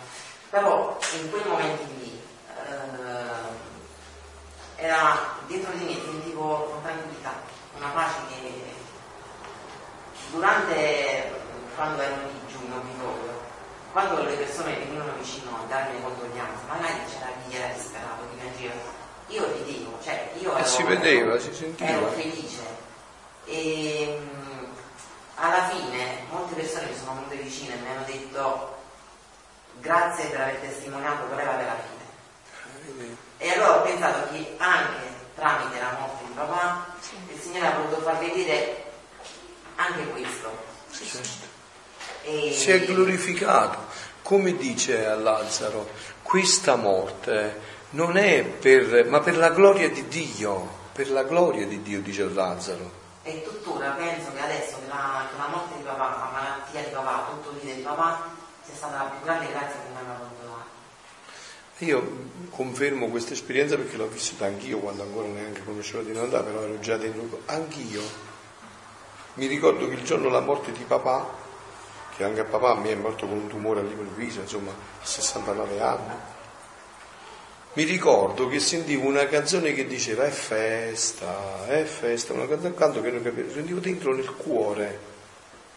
Eppure, insomma, avevo un evento, e tra l'altro avevo mamma che sapevo che tra pochi mesi sarebbe morta pure lei, ed è successo così, no? Perché c'è un passaggio interiore Perciò dobbiamo cercare di diffondere questo dono. C'è un passaggio, no? Io queste cose che dice Daniele le ho viste perché l'ho incontrato proprio in questa fase, no? la Madonna ha voluto che passasse attraverso, ma non è stato l'unico, ho incontrato tante persone nel mio ministero in questo passaggio, no? E, e, questo tu lo vedi sotto gli occhi, capisci che sta avvenendo qualcosa in quell'anima, che si è aperta a Dio e Dio sta cercando, sta entrando dentro facendogli capire questo che a te sembrava una disgrazia, è un momento di grande grazia, è una grazia speciale che do ai prediletti. Eh certo, se tu lo dici così a uno che non è preparato, quello si arrabbia e ti bestemmia pure contro, no? Se tu gli vai a dire a uno che gli sta morendo il papà, giovane, questa è una grazia, insomma, lo dici a uno di oggi, quello ti, ti spara, ti ammazza, dice prenditela tu sta grazia. A me dammi l'altra grazia. Eh, ma uno che ha fatto invece il cammino del cuore comprende perfettamente quello che sta avvenendo. Ma ne sono conscio perché all'inizio anch'io ero così. Eh certo, ma pure io, eh certo, eh, sicuramente, è chiaro, certo, tu anche a persone che frequentano un po' così in maniera super, gli vai a dire una cosa del genere, cioè quello dice, ma prenditela tu sta grazia, a me dammi la grazia della salute di papà, insomma, voglio dire, te la do volentieri questa grazia a te, no? E, e perciò appunto questo può venire solo in un cammino di profondità di vita cristiana. Ma se mi posso permettere, certo. nella vita privata sua, io pure io la vedo così, cioè c'è stata proprio una trasformazione familiare, cioè, cioè dire, c'è una condivisione eh sì. anche in questa tragedia, però Appunto. che sfocia in un atto d'amore con la figlia. È che così. La gloria del Signore, la, la santità del Padre che ha dato in Appunto. la santità sua che continua Questo cammino. questo cammino per cui è la pienezza, insomma. Non, non, eh, La santità che mo fa un Scusa se- matrimonio con santo con Anna Maria e fanno i figli così, eh, allora siamo proprio a posto, no? ha fatto tutto. Pregate, pregate per il dono dell'amore, perché l'amore è l'unica verità, l'amore perdona tutto, serve tutti e vede tutti come fratelli. E vedete, il fatto di Daniele è diventato anche un apostolato per me, perché l'ho avuto per tutti questi tempi, per tutti questi mesi ha messa nella mia parrocchia. Ecco, vedete il frutto di chi ha cercato di seguire questo cammino, dico alla mia parrocchia, il frutto è questo. Il frutto è che non è che Daniele dopo che gli è morto il papà ha perso la fede adesso, eh, si è vestito di nero, non esce più, è venuto a messi il giorno dopo a dire vengo a condividere la grazia di Dio con papà che adesso è in paradiso, siamo in una dimensione diversa, non lo vedo più, non lo tocco più, ma so che la Chiesa trionfante insieme alla Chiesa militante è qua con la purgante a combattere e a vivere tutto questo, no? E questo diventa una fede che eh, contagia, questa è la fede che vuole Papa Francesco da noi, una fede che contagia, che quindi toglie i fratelli nostri dalle sette, dalla ricerca di andare a cercare le cose dall'altra parte e non capendo che il tesoro ce l'abbiamo noi, ma se questo tesoro noi lo facciamo vedere, gli altri non lo vedono. La cosa più bella è stata proprio questa, che durante il momento delle condoglianze molte, molte persone sono venute e mi hanno detto siete, siete bellissimi, non, so come fate ad avere un sorriso, cioè siete testimoni proprio... E questa è la testimonianza, figlioli. Dio ci dà, vedete, questo evento diventa un evento di grazia come testimonianza. Vedere in un obitorio i figli che stanno là con serenità, certo col dolore nel cuore, certo sicuramente, è morta una persona cara, è Certo, papà, voglio dire. manca la sua voce, Eh, però, certo, la sua voce, la sua carezza, il suo affetto, il suo confronto, sicuramente, però questo è compensato nella fede ed è testimoniato nella fede. E queste dovrebbe essere le morti cristiane che noi dobbiamo testimoniare. Allora è chiaro che i giovani anche, che vedono un altro giovane, anche perché la sua famiglia è molto conosciuta, visto che c'era un tantissima gente all'obitorio, non si capiva più niente, no? Tanti giovani che hanno visto, dice, oh, com'è funziona? Il fratello è un allenatore di calcio, qua di pesche, quindi al Dice, oh, ma che, che stanno facendo? Sono pazzi? O veramente questi stanno facendo un'esperienza? Sono scemi? Non, non focalizzano che gli è morto il papà a 60 anni nel pieno della vita, con un'attività, con tutto questo? Oppure qua c'è un mistero? E questo diventa stimolo. Noi non sappiamo adesso tutti quelli che sono entrati a contatto, appunto, imbuttiti anche di suoi atti e giri, che cosa Dio sta facendo nel cuore di questi? Sono venute due infermiere e mi hanno detto io non credevo, però vedendo mm, l'iter della vostra, vedendo dovete venire a fare la chemio, vedendo adesso voi come state, è impossibile che non c'è niente, io non credevo adesso a credere. Vedete? E poi mi ha mandato un messaggio la sorella di questa infermiera, ha detto io mi sono confrontato con mio fratello e sì, comincio a credere perché c'è qualcosa. Eh, vedete, questo è, questo è l'applicazione del Vangelo. No? Cosa disse il centurione quando vide morire? Disse, ecco, allora questo veramente era il figlio di Dio. La prima è stato là sotto, giocava a dadi, no? quando è morto ha detto, ma facci mia, questo era veramente il figlio di Dio. Ecco, vedete, la morte del cristiano è la morte di Gesù Cristo dentro, no? Porta la stessa esperienza. Vedi, la gente ha detto, le infermiere atee hanno detto no, qua c'è qualcosa. Ma quando l'hanno detto? Dopo che è morto, però non prima. Perché nella morte si svela il mistero. Eh, ma questo può essere vissuto in un complesso serio di fede, no? Anche perché papà, Dio ha voluto che papà morisse con un sorriso sulle labbra. Eh sì, è, è rimasto ancora là. Sì, sì. Perciò, vedete, figli cari, questo è, lo dicevo anche a loro in comunità, sia comunità mia religiosa, sia comunità parrocchiale, no? Dicevo, se io, per esempio, quando ho incontrato Gabriele, eh, Daniele veniva a messa, anche poi ho confessato il papà, sia io, io l'ho confessato proprio un secondo prima che morisse, no? Io l'ho confessato proprio dopo proprio che è entrato in coma, cioè la morte è susseguita dopo, ma è entrato in coma, no? E io gli ho detto, perché io non faccio finzioni, ho capito che, e gli ho detto, eh, Nicò, ricordati di me quando sarai in paradiso, ti raccomando, e lui mi ha detto sì. E poi gliel'ha detto a lui. Io ricordo tutto di quello che mi ha detto Fabio. Capito? Cioè, e, e io dicevo, questo diventa una testimonianza di amore ai fratelli, non è che è vissuto per sé, diventa una testimonianza di amore ai fratelli. E questo eh, dovrebbe essere la- l'esperienza che noi cerchiamo di vivere, appunto sapendo che donando questo doniamo una speranza ai fratelli, si apre una speranza, per esempio questa infermiera, eh, voi volete... eh, Penso, immaginate la differenza tra qualche franco, uno che sta morendo, un infermiere atea e un infermiere credente. Quella ti trasmette la sua disperazione in un momento già di prova enorme, quella ti trasmette la sua speranza. Cioè se tu, se questa eh, morte ha portato anche alla conversione di alcune anime che staranno vicino a questo, ma perché vi siete chiesti tante volte i fondatori volevano le suore nell'ospedale? Per questo, io è un momento particolarissimo, se io mi trovo uno che mi tira giù, è già sto giù che sto affrontando il momento più solenne della mia vita, ma trovo uno che sta disperato più della mia morte. Invece mi trova uno che mi, mi, mi, mi dà la, la, spinta alla speranza in quel momento, dice tu non andrai nel nulla, andrai ad, accogliere, andrai a guardare gli occhi di Dio, Dio ti sta aspettando. è una bella differenza, vi pare, no? E immaginatevi voi oggi. Perciò abbiamo bisogno di fare atti senza fine. Immaginatevi voi oggi negli ospedali che abbiamo. Qua proporzione c'è in questo aspetto, figlioli? Che proporzione c'è? Siamo circondati da atei che non credono più, che sono la disperazione più completa, nel peccato mortale, in tutto questo. Immaginatevi uno che deve andare in un luogo di sofferenza, in una prova del genere, e sentirsi addosso sta cappa di incredulità in un momento così particolare. Immaginatevi invece entrare in un ambiente dove tu, certo, devi morire, lo sai, ma ti trovi in un ambiente in cui a fianco a te c'è un circolo di speranza, di entusiasmo, di ottimismo, di apertura al trascendente, non chiuso tutto qua nell'immanenza, in questa situazione. Ecco perché i figli della divina volontà sono importantissimi. Anche per quanto riguarda questi fatti di queste persone che non credono, no? Gesù eh, dice a Luisa, no?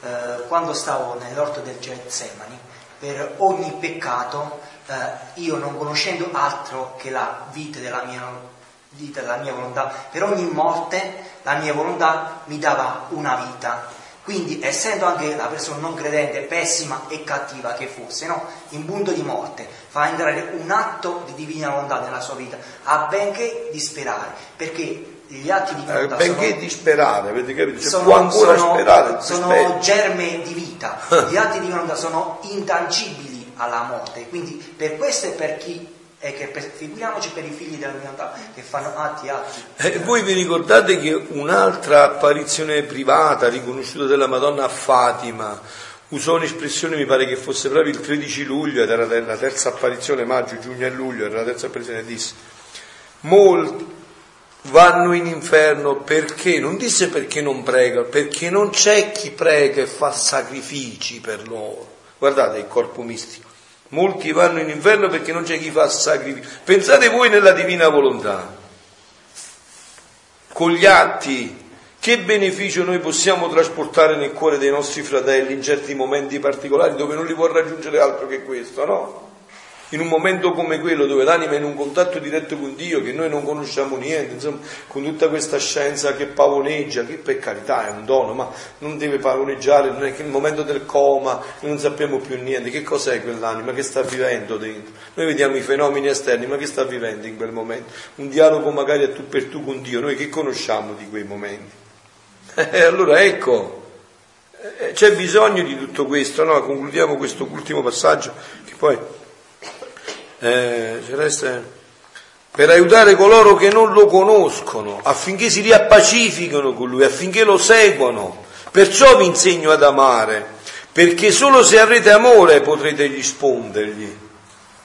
Nuovamente mi invito, amate i vostri pastori Pregate affinché in questo tempo difficile il nome di mio figlio si glorifichi attraverso la loro guida. Vi ringrazio. Ed ecco, vedete, volevo fermarmi un attimo su questo punto, sempre inserito in questo contesto stupendo della divina volontà. No? Qua la Madonna, come mamma, fa un passaggio delicato ma fa capire tutto. No? Dice, amati vostri, pregate affinché in questo tempo difficile, La Madonna sa bene che cos'è questo tempo. È un tempo difficile un tempo molto difficile, è un tempo delicatissimo, in cui l'umanità ormai si è smarrita a livelli che mai prima di questo abbiamo toccato.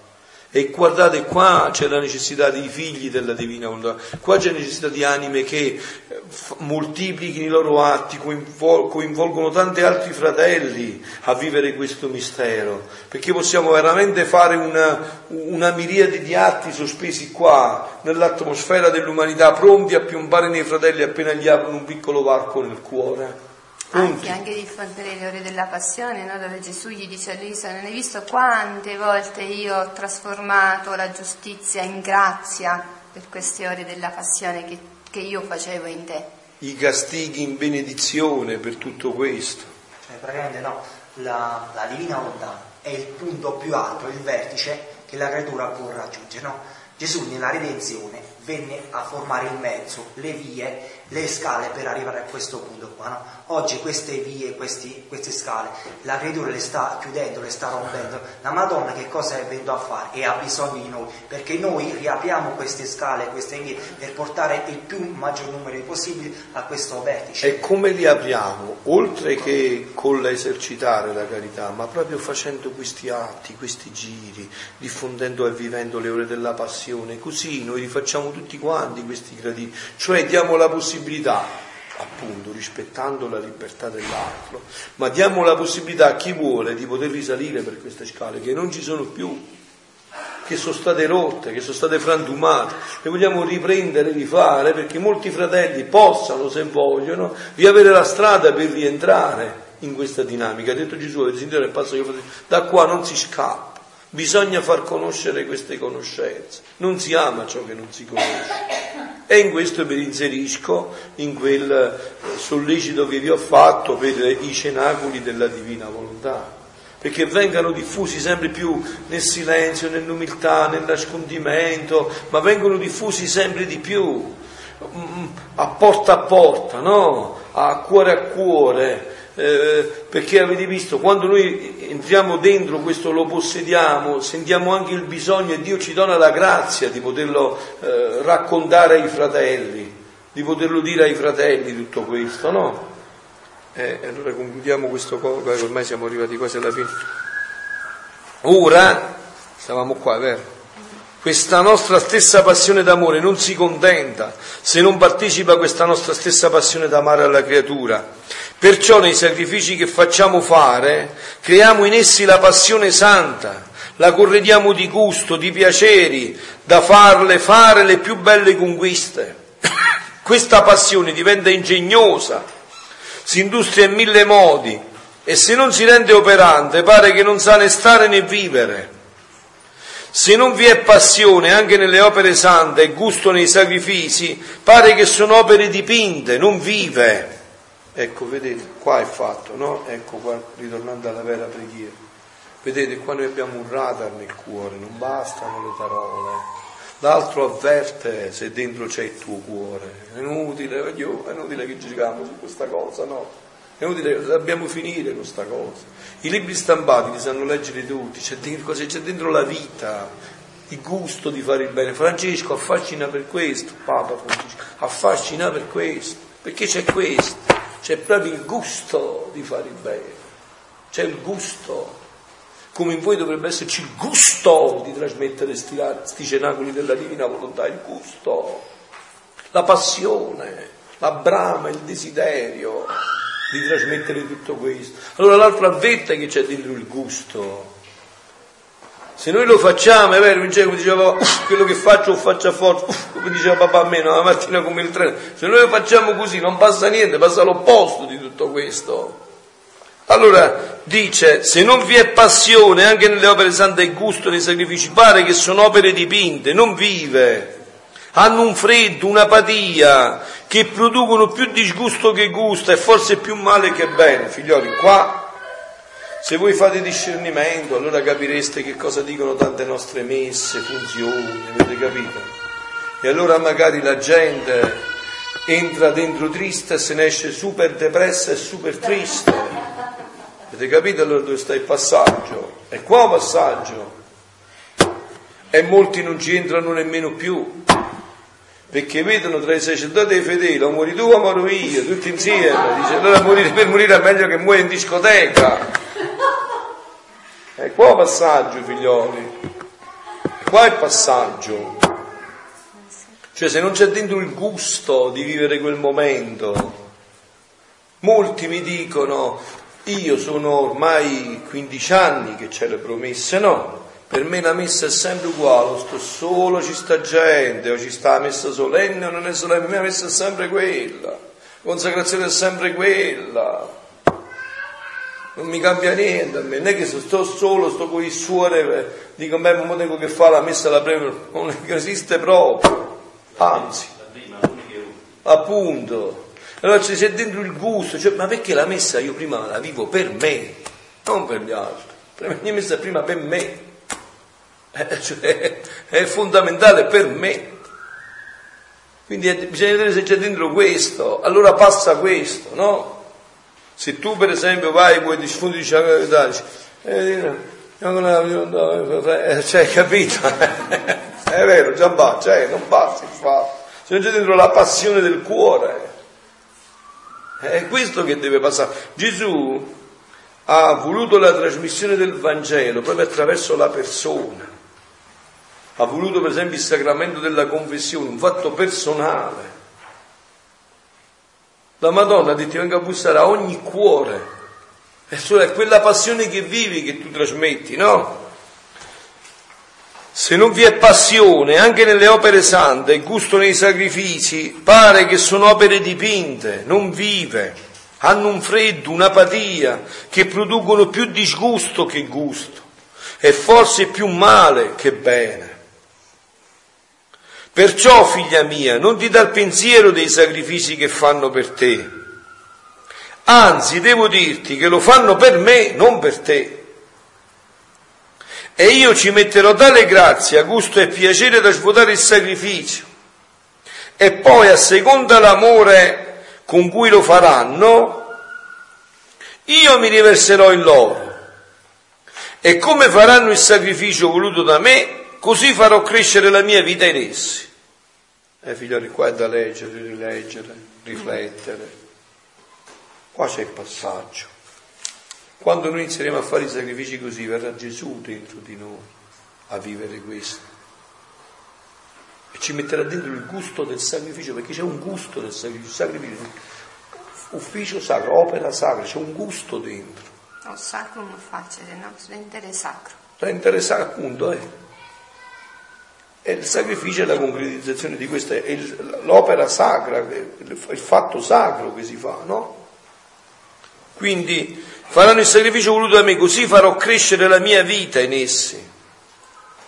Non è forse la mia passione d'amore che mi fa tanto dire della mia volontà per creare nell'uomo la passione del vivere nel mio divin volere? Ecco, questo dovrebbe essere passato in noi in questi anni. Vi è passata questa passione, cioè la passione Sentite che dice Gesù, la passione di dire, tanto perché voglio creare nell'altro la passione. Cioè sono talmente appassionato che voglio trasmettergli nell'altro la mia passione, gliela voglio trapiantare dentro. Gli ho trovato il tesoro, tu scappi, vieni qua, io lo conosco quello che tu cerchi. L'ho cercato io prima di te, l'ho trovato, adesso te lo voglio trasmettere come mi è stato trasmessa a me questa passione. No? Ha detto, vedete, non è forse la passione, la mia passione d'amore che mi fa tanto dire della mia volontà, per creare nell'uomo la passione di vivere nel mio volere? Col dirne tante voglio affogare la volontà umana dei nostri gusti divini. È bellissimo, no? Cioè, non ci vuole strappare, sa che si fa un un dolore, non ci vuole strappare la passione per l'umano, ma la vuole soffocare a furia di buttarci addosso la bellezza, lo splendore, l'incanto della volontà divina. Ecco perché dico questo dovrebbe affascinare tutta la nostra vita. E guardate figlioli, se non è avvenuto questo, dobbiamo darci da fare, deve avvenire questo. Cioè chi ha trovato questa pietra, perla preziosa, come diceva l'altro giorno il Vangelo, vendi tutto, va a casa e dice mi vendo tutto, ho trovato tutto, mi vendo tutto perché quello che pensavo non è niente, ho trovato tutto. E voglio andare a far conoscere il tutto. E so che per far conoscere il tutto devo fare come dice Papa Francesco. Pregate la divina volontà, se è necessario poi proprio con le parole, ma se è necessario, basta che lo vivete. E basterà questa predicazione, no? Col dirne tante voglio affogare la volontà umana dei nostri gusti divini, ma tanto da farla decidere in virtù del gusto che sente, della felicità che prova di vivere nella mia volontà. Ecco, vedete, io vi sono testimoni, questo lo vivo, per esempio la mattina quando sento i brani, sento proprio questa la gioia di come Signore mio, solo questo voglio, ma chi mi vuoi dire più? Non voglio sapere niente più, voglio solo questo, non mi interessa altro, mi nausea tutto, tutto mi nausea, perché ho capito che tutto è vanità delle vanità, dice il Coelet, tutta è vanità. E va, guardate che più approfondite la, la la vita nella divinità, più fate questa esperienza, vi nausea tutto, veramente, avete la certezza che tutto è vanità. Guardate, dite tutto è vanità. È vanità. E questo non vi toglie il gusto della vita, ma vi dà il vero gusto della vita. È qua un passaggio, questo, questo vi il vero gusto della vita, la vera gioia della vita, perché è talmente la gioia di questo che vi sottrae da tutto il resto. Dice, e poi di vivere la mia vita. E poi lo puoi dire tu stesso. Quanti gusti, contenti, gioie ti ho dato nello stato sacrificante in cui ti ho messo? E guardate qua, perciò bisogna fare sempre riferimento alla vita di Luisa. Qua c'è un'icona di tutto questo. No? Luisa è vissuta quasi 82 anni, di cui 62 sempre a letto, in una stanza di due metri quadri, so, quello che è, insomma, sempre a letto e gli altri 19 in semiletto. Cioè quello, tutto questo che ha scritto sola, stelle, luna, ne vedeva proprio, non li vedeva nemmeno. Cioè non vedeva niente di quello che diceva, diciamo, con gli occhi fisici, con... non camminava, non passeggiava, non ha mai sentito, oh, almeno oltre, prima in giovinezza, non ha mai sentito i fiori sotto i piedi, non li vedeva neanche più, se non qualche gra- crisantemo che gli portavano a casa, voglio dire, cioè che vedeva insomma. Eppure un poema, un capolavoro, una bellezza, uno splendore, non ho mai sentito cose così belle sulla creazione come negli scritti di Luisa, sull'opera della creazione come negli scritti di Luisa. Questa è una testimonianza. Io dico Gesù che gusti, che felicità ti davo. Questo non testimonia quello che ti sto dicendo della vita nella divina volontà. E poi lo puoi dire tu stessa, quanti gusti, contenti, gioie ti ho dato nello stato sacrificante in cui ti ho messo. Quindi lascia fare al tuo Gesù, che sa aggiustare il sacrificio e lo sa rendere amabile, facile e anche desiderabile, molto più che al sacrificio della creatura ci metto la forza, il sostegno, la vita del mio sacrificio. Posso dire che il mio sacrificio prende nel grembo il sacrificio di essa e fa da guida, da vita, da luce a colui o colei che di buona volontà vogliono sacrificarsi per me. Sì, Roberto, dici tutto. Pensare a cosa grandiosa che si chiama Gesù, cioè nella nostra vita unita con Lui, che un giorno sentiremo delle anime, sacerdoti, anime consacrati, anime piccole così, un giorno in paradiso diranno noi siamo salvi per la preghiera di quest'anno. Eh sì. Cosa... Eh sì, saremo salvi per la preghiera di Gesù dentro quest'anima. Di Gesù. Però me... Eh certo, perché quell'anima ha risposto a questa chiamata, è chiaro. Ecco, proprio così, è, che è, sarà un moltiplicarsi di gioia tutto questo, perché è un entusiasmo vedere tanti fratelli. È l'eterna gioia. Eh, che hanno, sono stati sottratti dall'eterno dolore e vivono l'eterna gioia per tutto questo. Gloria a Paola, usufruita di, di quest'anima che ha pregato per lei. Eh certo, là si evidenzia proprio con chiarezza il passaggio di questa situazione nel suo caso. Là proprio Gesù fa un'immagine plastica di tutto questo, proprio per farci comprendere tutto questo. Però vi ripeto, qua nella divina volontà tutto è, cioè tutto è infinito. Immaginatevi che Gesù dice che non c'è anima che va in paradiso se non attraverso le ore della passione. Ah, tu magari lo dici pure distrattamente quell'ora. Eppure non c'è anima che va attraverso quelle ore. Perché sono la, la, l'umanità santissima di Gesù che passa attraverso tutto questo. E allora un attimo adesso, perché tra poco sì, ci diciamo l'ora media, così potete riposare un poco per il pranzo. Voglio farvi risentire bene allora de, da tutto quanto questo brano adesso. Eh. 7 agosto 1929 Mezzi principali per far regnare la divina volontà. Le conoscenze differenza di chi vive nella divina volontà e chi vive nell'umano volere. Stavo seguendo i miei atti nel voler divino e pensavo tra me, come potrà venire a regnare la divina volontà? Quali saranno i mezzi, gli aiuti, le grazie per disporre le creature per farsi dominare da essa? E il mio sempre amato Gesù, muovendosi nel mio interno, tutto bontà e tenerezza, mi ha detto, Figlia mia, i mezzi principali per far regnare sulla terra il mio fiat divino sono le conoscenze di esso. Le conoscenze formeranno le vie, disporranno la terra per essere regno suo, formeranno le città quindi avete sentito le conoscenze formeranno i gradini che sono stati abbattuti. Perciò c'è urgenza di far conoscere. E, ma conoscenza nel senso biblico non significa dare un libro in mano. Conoscenza nel senso biblico significa ti trasmetto la mia esperienza, ti affascino con la mia esperienza, affascinato per affascinare, incantato per incantare. Cioè ecco che significa che cosa vuole dire Gesù.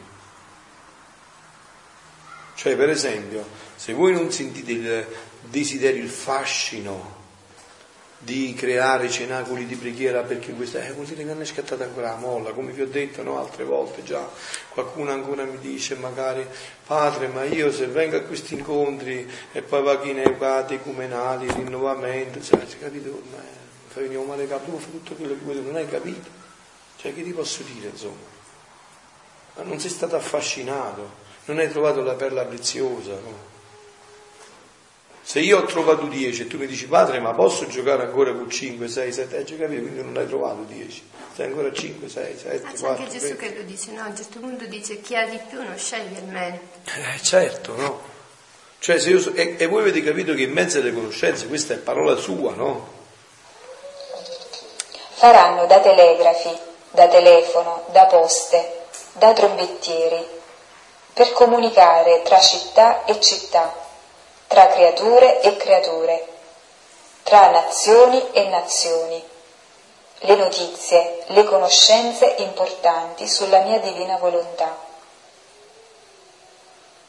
E le conoscenze di essa getteranno nei cuori la speranza, il desiderio di ricevere un tanto bene da qui non si può sfuggire. Un bene non si può volere né ricevere se non si conosce.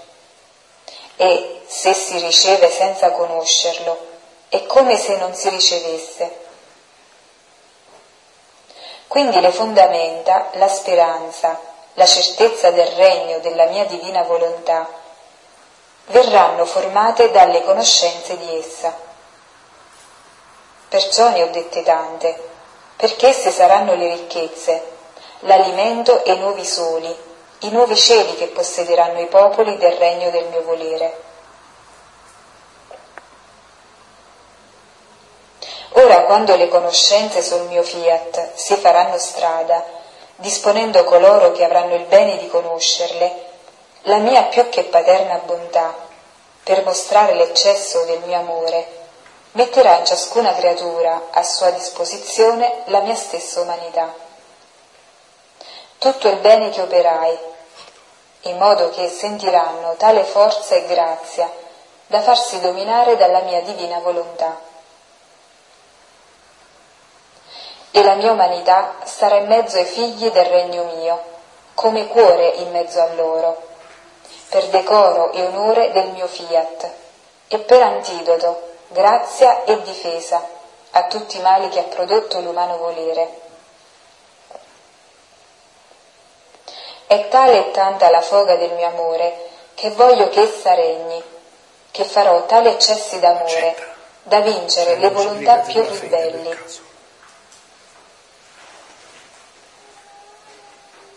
Io nel sentire ciò sono rimasta stupita è come se volessi mettere dubbio a ciò che Gesù mi aveva detto. E lui, riprendendo il suo dire, ha soggiunto. Figlia mia, perché ne dubiti?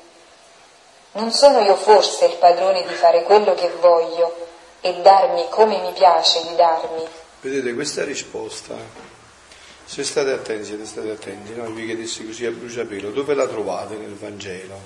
Beh, non mi faccio sforzare. La trovate nell'annuncio dell'angelo alla Madonna. Quando la Madonna ha chiesto all'angelo, dopo che gli ha portato l'annuncio nel Vangelo di San Luca, no? Ma com'è possibile questo? Qual è stata la risposta di Gesù, del, dell'angelo a nome di Dio? Tutto è possibile a Dio. Sentite che dice Gesù, perché ne dubiti?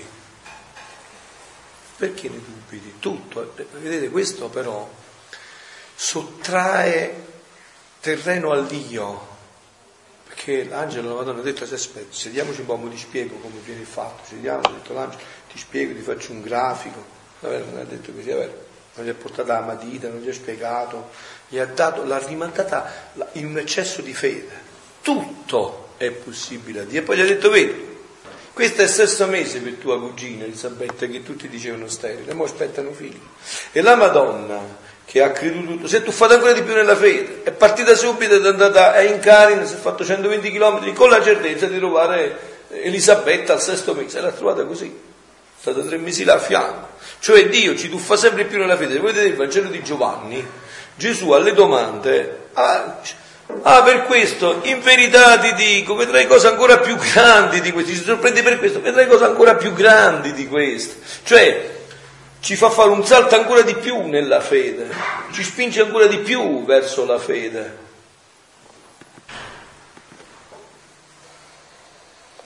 Non è forse la mia umanità il primo fratello primogenito che possedete il regno della mia divina volontà. E come primo fratello tengo il diritto di comunicare il diritto agli altri fratelli di possederlo, mettendomi io a disposizione di loro Capito? per dar loro un tanto bene? La mia vita a disposizione di loro. Non sono io il capo di tutta l'umana famiglia, che posso far fluire nelle membra di esse le virtù del capo e far scendere l'atto vitale della mia volontà divina nelle membra?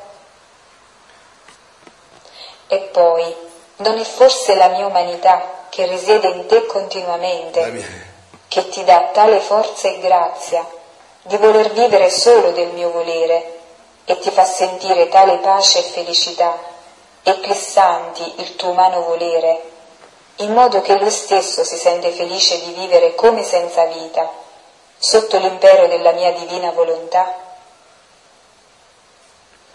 Ecco, adesso voglio concludere con un passo che è proprio un capolavoro per la Divina Volontà dell'ultima enciclica a quattro mani di Papa Benedetto e Papa Francesco Lumen Fide. Voi sapete questa è un'enciclica che aveva iniziato già Papa Benedetto e ha concluso Papa Francesco, no? Eh, Luce della fede, Lumen Fide, no? Al numero 21 sentite che dice, possiamo così capire la novità alla quale la fede ci porta. Il credente è trasformato dall'amore con la maiuscola, a cui si è aperto nella fede. Io mi sono aperto all'amore di Dio nella fede e sono trasformato. E nel suo aprirsi a quest'amore che gli è offerto, la sua esistenza, l'esistenza del soggetto, si dilata oltre sé, l'ecstasy, l'uscire fuori, oltre sé. San Paolo può affermare in Galati 2:20, non vivo più io, ma Cristo vive in me. Questa è l'enciclica, eh? non è la Divina Volontà, non è scritto in Luisa, ma insomma siamo là, avete visto? Non vivo più io, ma Cristo vive in me. Ed esortare che il Cristo, dice sempre San Paolo agli Efesini 3:17, abiti per la fede nei nostri cuori. Nella fede, sentite, l'io del credente si espande per essere abitato da un altro. È bellissimo, no? si espande per essere abitato da un altro. L'io che si perde nel tu dell'altro senza perdere se stesso. Si espande per essere abitato da un altro, per vivere in un altro e così la sua vita si allarga nell'amore. È meraviglioso, no? È proprio una descrizione perfetta di quello che ci siamo detti sulla Divina Volontà. Lo faccio risentire adesso senza interruzione, ve lo rileggo. Possiamo così capire la novità alla quale la fede ci porta. Il credente è trasformato dall'amore a cui si è aperto nella fede e nel suo aprirsi a quest'amore che gli è offerto, la sua esistenza si dilata oltre sé, oltre sé San Paolo può affermare non vivo più io, ma Cristo vive in me ed esortare che il Cristo abiti per la fede nei vostri cuori. Nella fede l'io del credente si espande per essere abitato da un altro, per vivere in un altro e così la sua vita si allarga nell'amore. Qui, guardate, guardate, qui si situa l'azione propria dello Spirito Santo il cristiano può avere gli occhi di Gesù, i suoi sentimenti, le sue disposizioni filiali, perché viene reso partecipe del suo amore che è lo Spirito. È in questo amore che si riceve in qualche modo la visione propria di Gesù. Fuori da questa conformazione all'amore, fuori dalla presenza dello Spirito che lo infonde nei nostri cuori, è impossibile confessare Gesù come Signore. Sì, certo. Volta, sì, sì, sì, sì, sì, certo. Eh, rispondere a questa chiamata dalla Divina Volontà è un appello che il Signore fa a tutta l'umanità. Certo. Quindi a tutta la Chiesa, quindi anche a tutti i movimenti diversi che stanno Bravo, sì. Allora io mi chiedo, eh, c'è, c'è, c'è, uno che se, perché poc'anzi lei ha detto quello che dice, ma devo seguire qua, devo seguire là. Allora uno per esempio che, che sta vivendo l'esperienza nel rinnovamento dello Mhm. spirito, cioè può benissimo, c'è, c'è compatibilità. Certo, L'identità di un movimento No. non è che viene annullato assolutamente, assolutamente. Il problema è un altro, che chi entra in questo movimento avendo conosciuto e fatto esperienza del dono della Divina Volontà, deve cercare di, Di portare questo di portare questo dono a loro. Qua è il problema, cioè non deve fermarsi a restare, questo è il punto fondamentale, qua sta il passato, cioè di anime pronte proprio perché appunto, cioè quello che tu hai detto è perfetto, no? Il- parliamo dei rinnovamenti, neocatecumenali, chiunque essi siano, no? tutti dovranno scoprire che questo è il dono che Dio ha dato all'inizio dell'umanità. Allora è chiaro che più persone fanno parte di questi movimenti e vivono e fanno queste esperienze, più questo dono può essere fatto conoscere a questi, però poi, ecco, però poi qua sai bene che avvengono le varie dinamiche. Le resistenze di chi dice no, il rinnovamento è un'altra cosa, voglio fare questo del rinnovamento, ma tu sei venuta qua per portarci la novità, quindi vuoi naturalizzare il nostro gruppo. Qua poi bisogna lasciare libere le coscienze.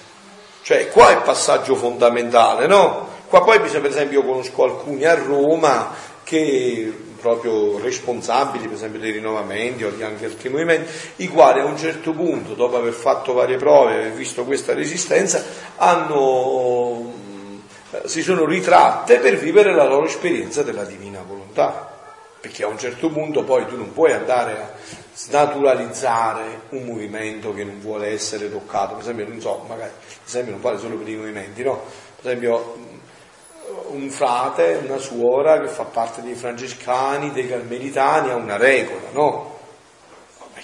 Allora adesso lui può andare a proporre questo, ma se il superiore del convento guarda, la regola nostra è un'altra, ma tu se vieni a vivere questo, snaturi la nostra regola, perché non, può, non penetra dentro questo, allora tu lo devi rispettare. Non puoi. Mi sembra di capire, padre, che questa è una vita che deve essere, che eh, Dio appunto. deve creare dentro Gesù, ma non ci può essere contraddizione tra No, non c'è che nasce dentro di noi nella divina volontà col rispetto della regola. Cioè, eh no, perché eh, eh, appunto, ma eh, certo, sicuramente, ma se un eh, superiore non si apre, non legge gli scritti, no? non è che lo capisce come lo stai capendo tu adesso, deve entrare dentro nel mistero. Questo Allora, anche nel passo Gesù dice, se non si ha il bene di conoscere è come se il dono non lo si avesse. Però l'importante è viverlo. certo, Cioè, se io lo comprendo e incomincio a viverlo, mi è chiaro che io sono una testimonianza della mia famiglia, se sono no, certo, nella famiglia, ma in una comunità religiosa. Eh no, però in un convento, per esempio, no, la mattina ci sono un certo tipo di preghiere. Allora, se tu, per esempio, poi entri nella divina volontà, vuoi fare l'atto preventivo eh, e questo non c'è il tempo di farlo, non lo puoi fare, non puoi andare poi a togliere le loro preghiere per mettere la tua preghiera. Non lo so perché sto dicendo questo, perché siccome io ho una figlia monaca di clausura, beh, io il 13 vado a trovarla e gli dico la grandezza di questo Bellissimo e fai benissimo, ma io per esempio il mio desiderio... Dice, no, ma, Ma no. non me lo dire perché io ho un'altra regola. No, no, no, ma tu gli dici, certo, no, ma vedi, per esempio, il mio desiderio sarebbe proprio, no, il mio desiderio sarebbe proprio quello di andare a fare i ritiri nelle monache di clausura perché penso che siano quelle più aperte. Certo. Certo, fagliela, fagliela, certo, sicuramente. Che ordine è, Carmelitana? No, no, è città di Castello, Santa Veronica. Mamma mia, le clarisse cappuccine, certo, magari, guarda, cioè il fatto, per esempio, io ho già un'altra ragazza a Milano che ha diffuso questo nelle suore di clausura e una l'ha presa proprio in pienezza, ne ha parlato già con la sua madre superiore, loro mi pare che siano le benedettine, ha già eh, proposto alla sua madre superiore perché? Quello che tu dici come fondamento è perfetto, cioè, poi in clausura è proprio il massimo, cioè in clausura è proprio il vertice. La clausura con la divina volontà, Sposa cioè è il non plus ultra. Io se riuscissi a poter andare a parlare a tutti i conventi di clausura del mondo di questo, sarei più felice del mondo, perché con la clausura questo è proprio il non plus ultra.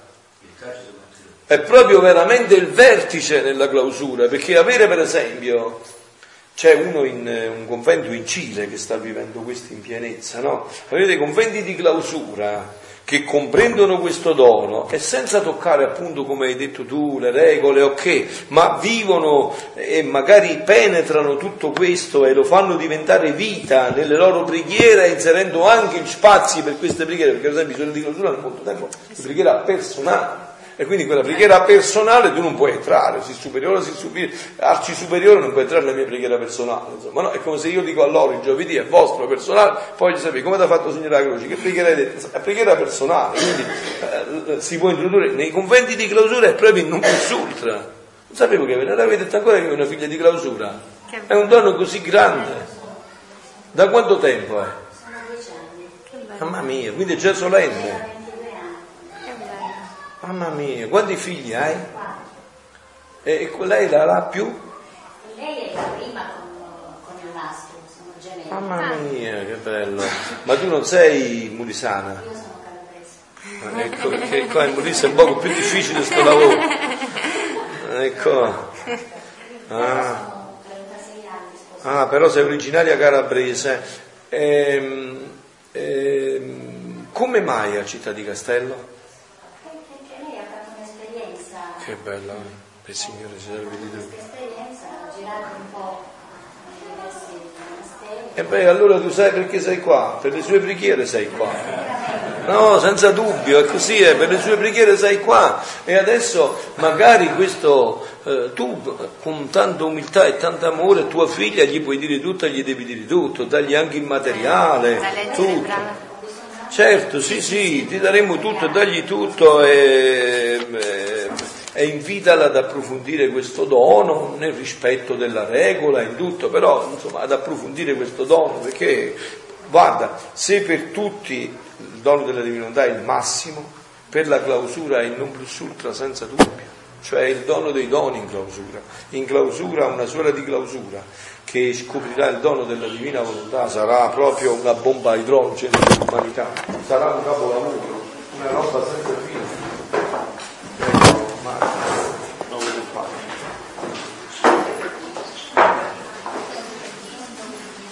Angelina.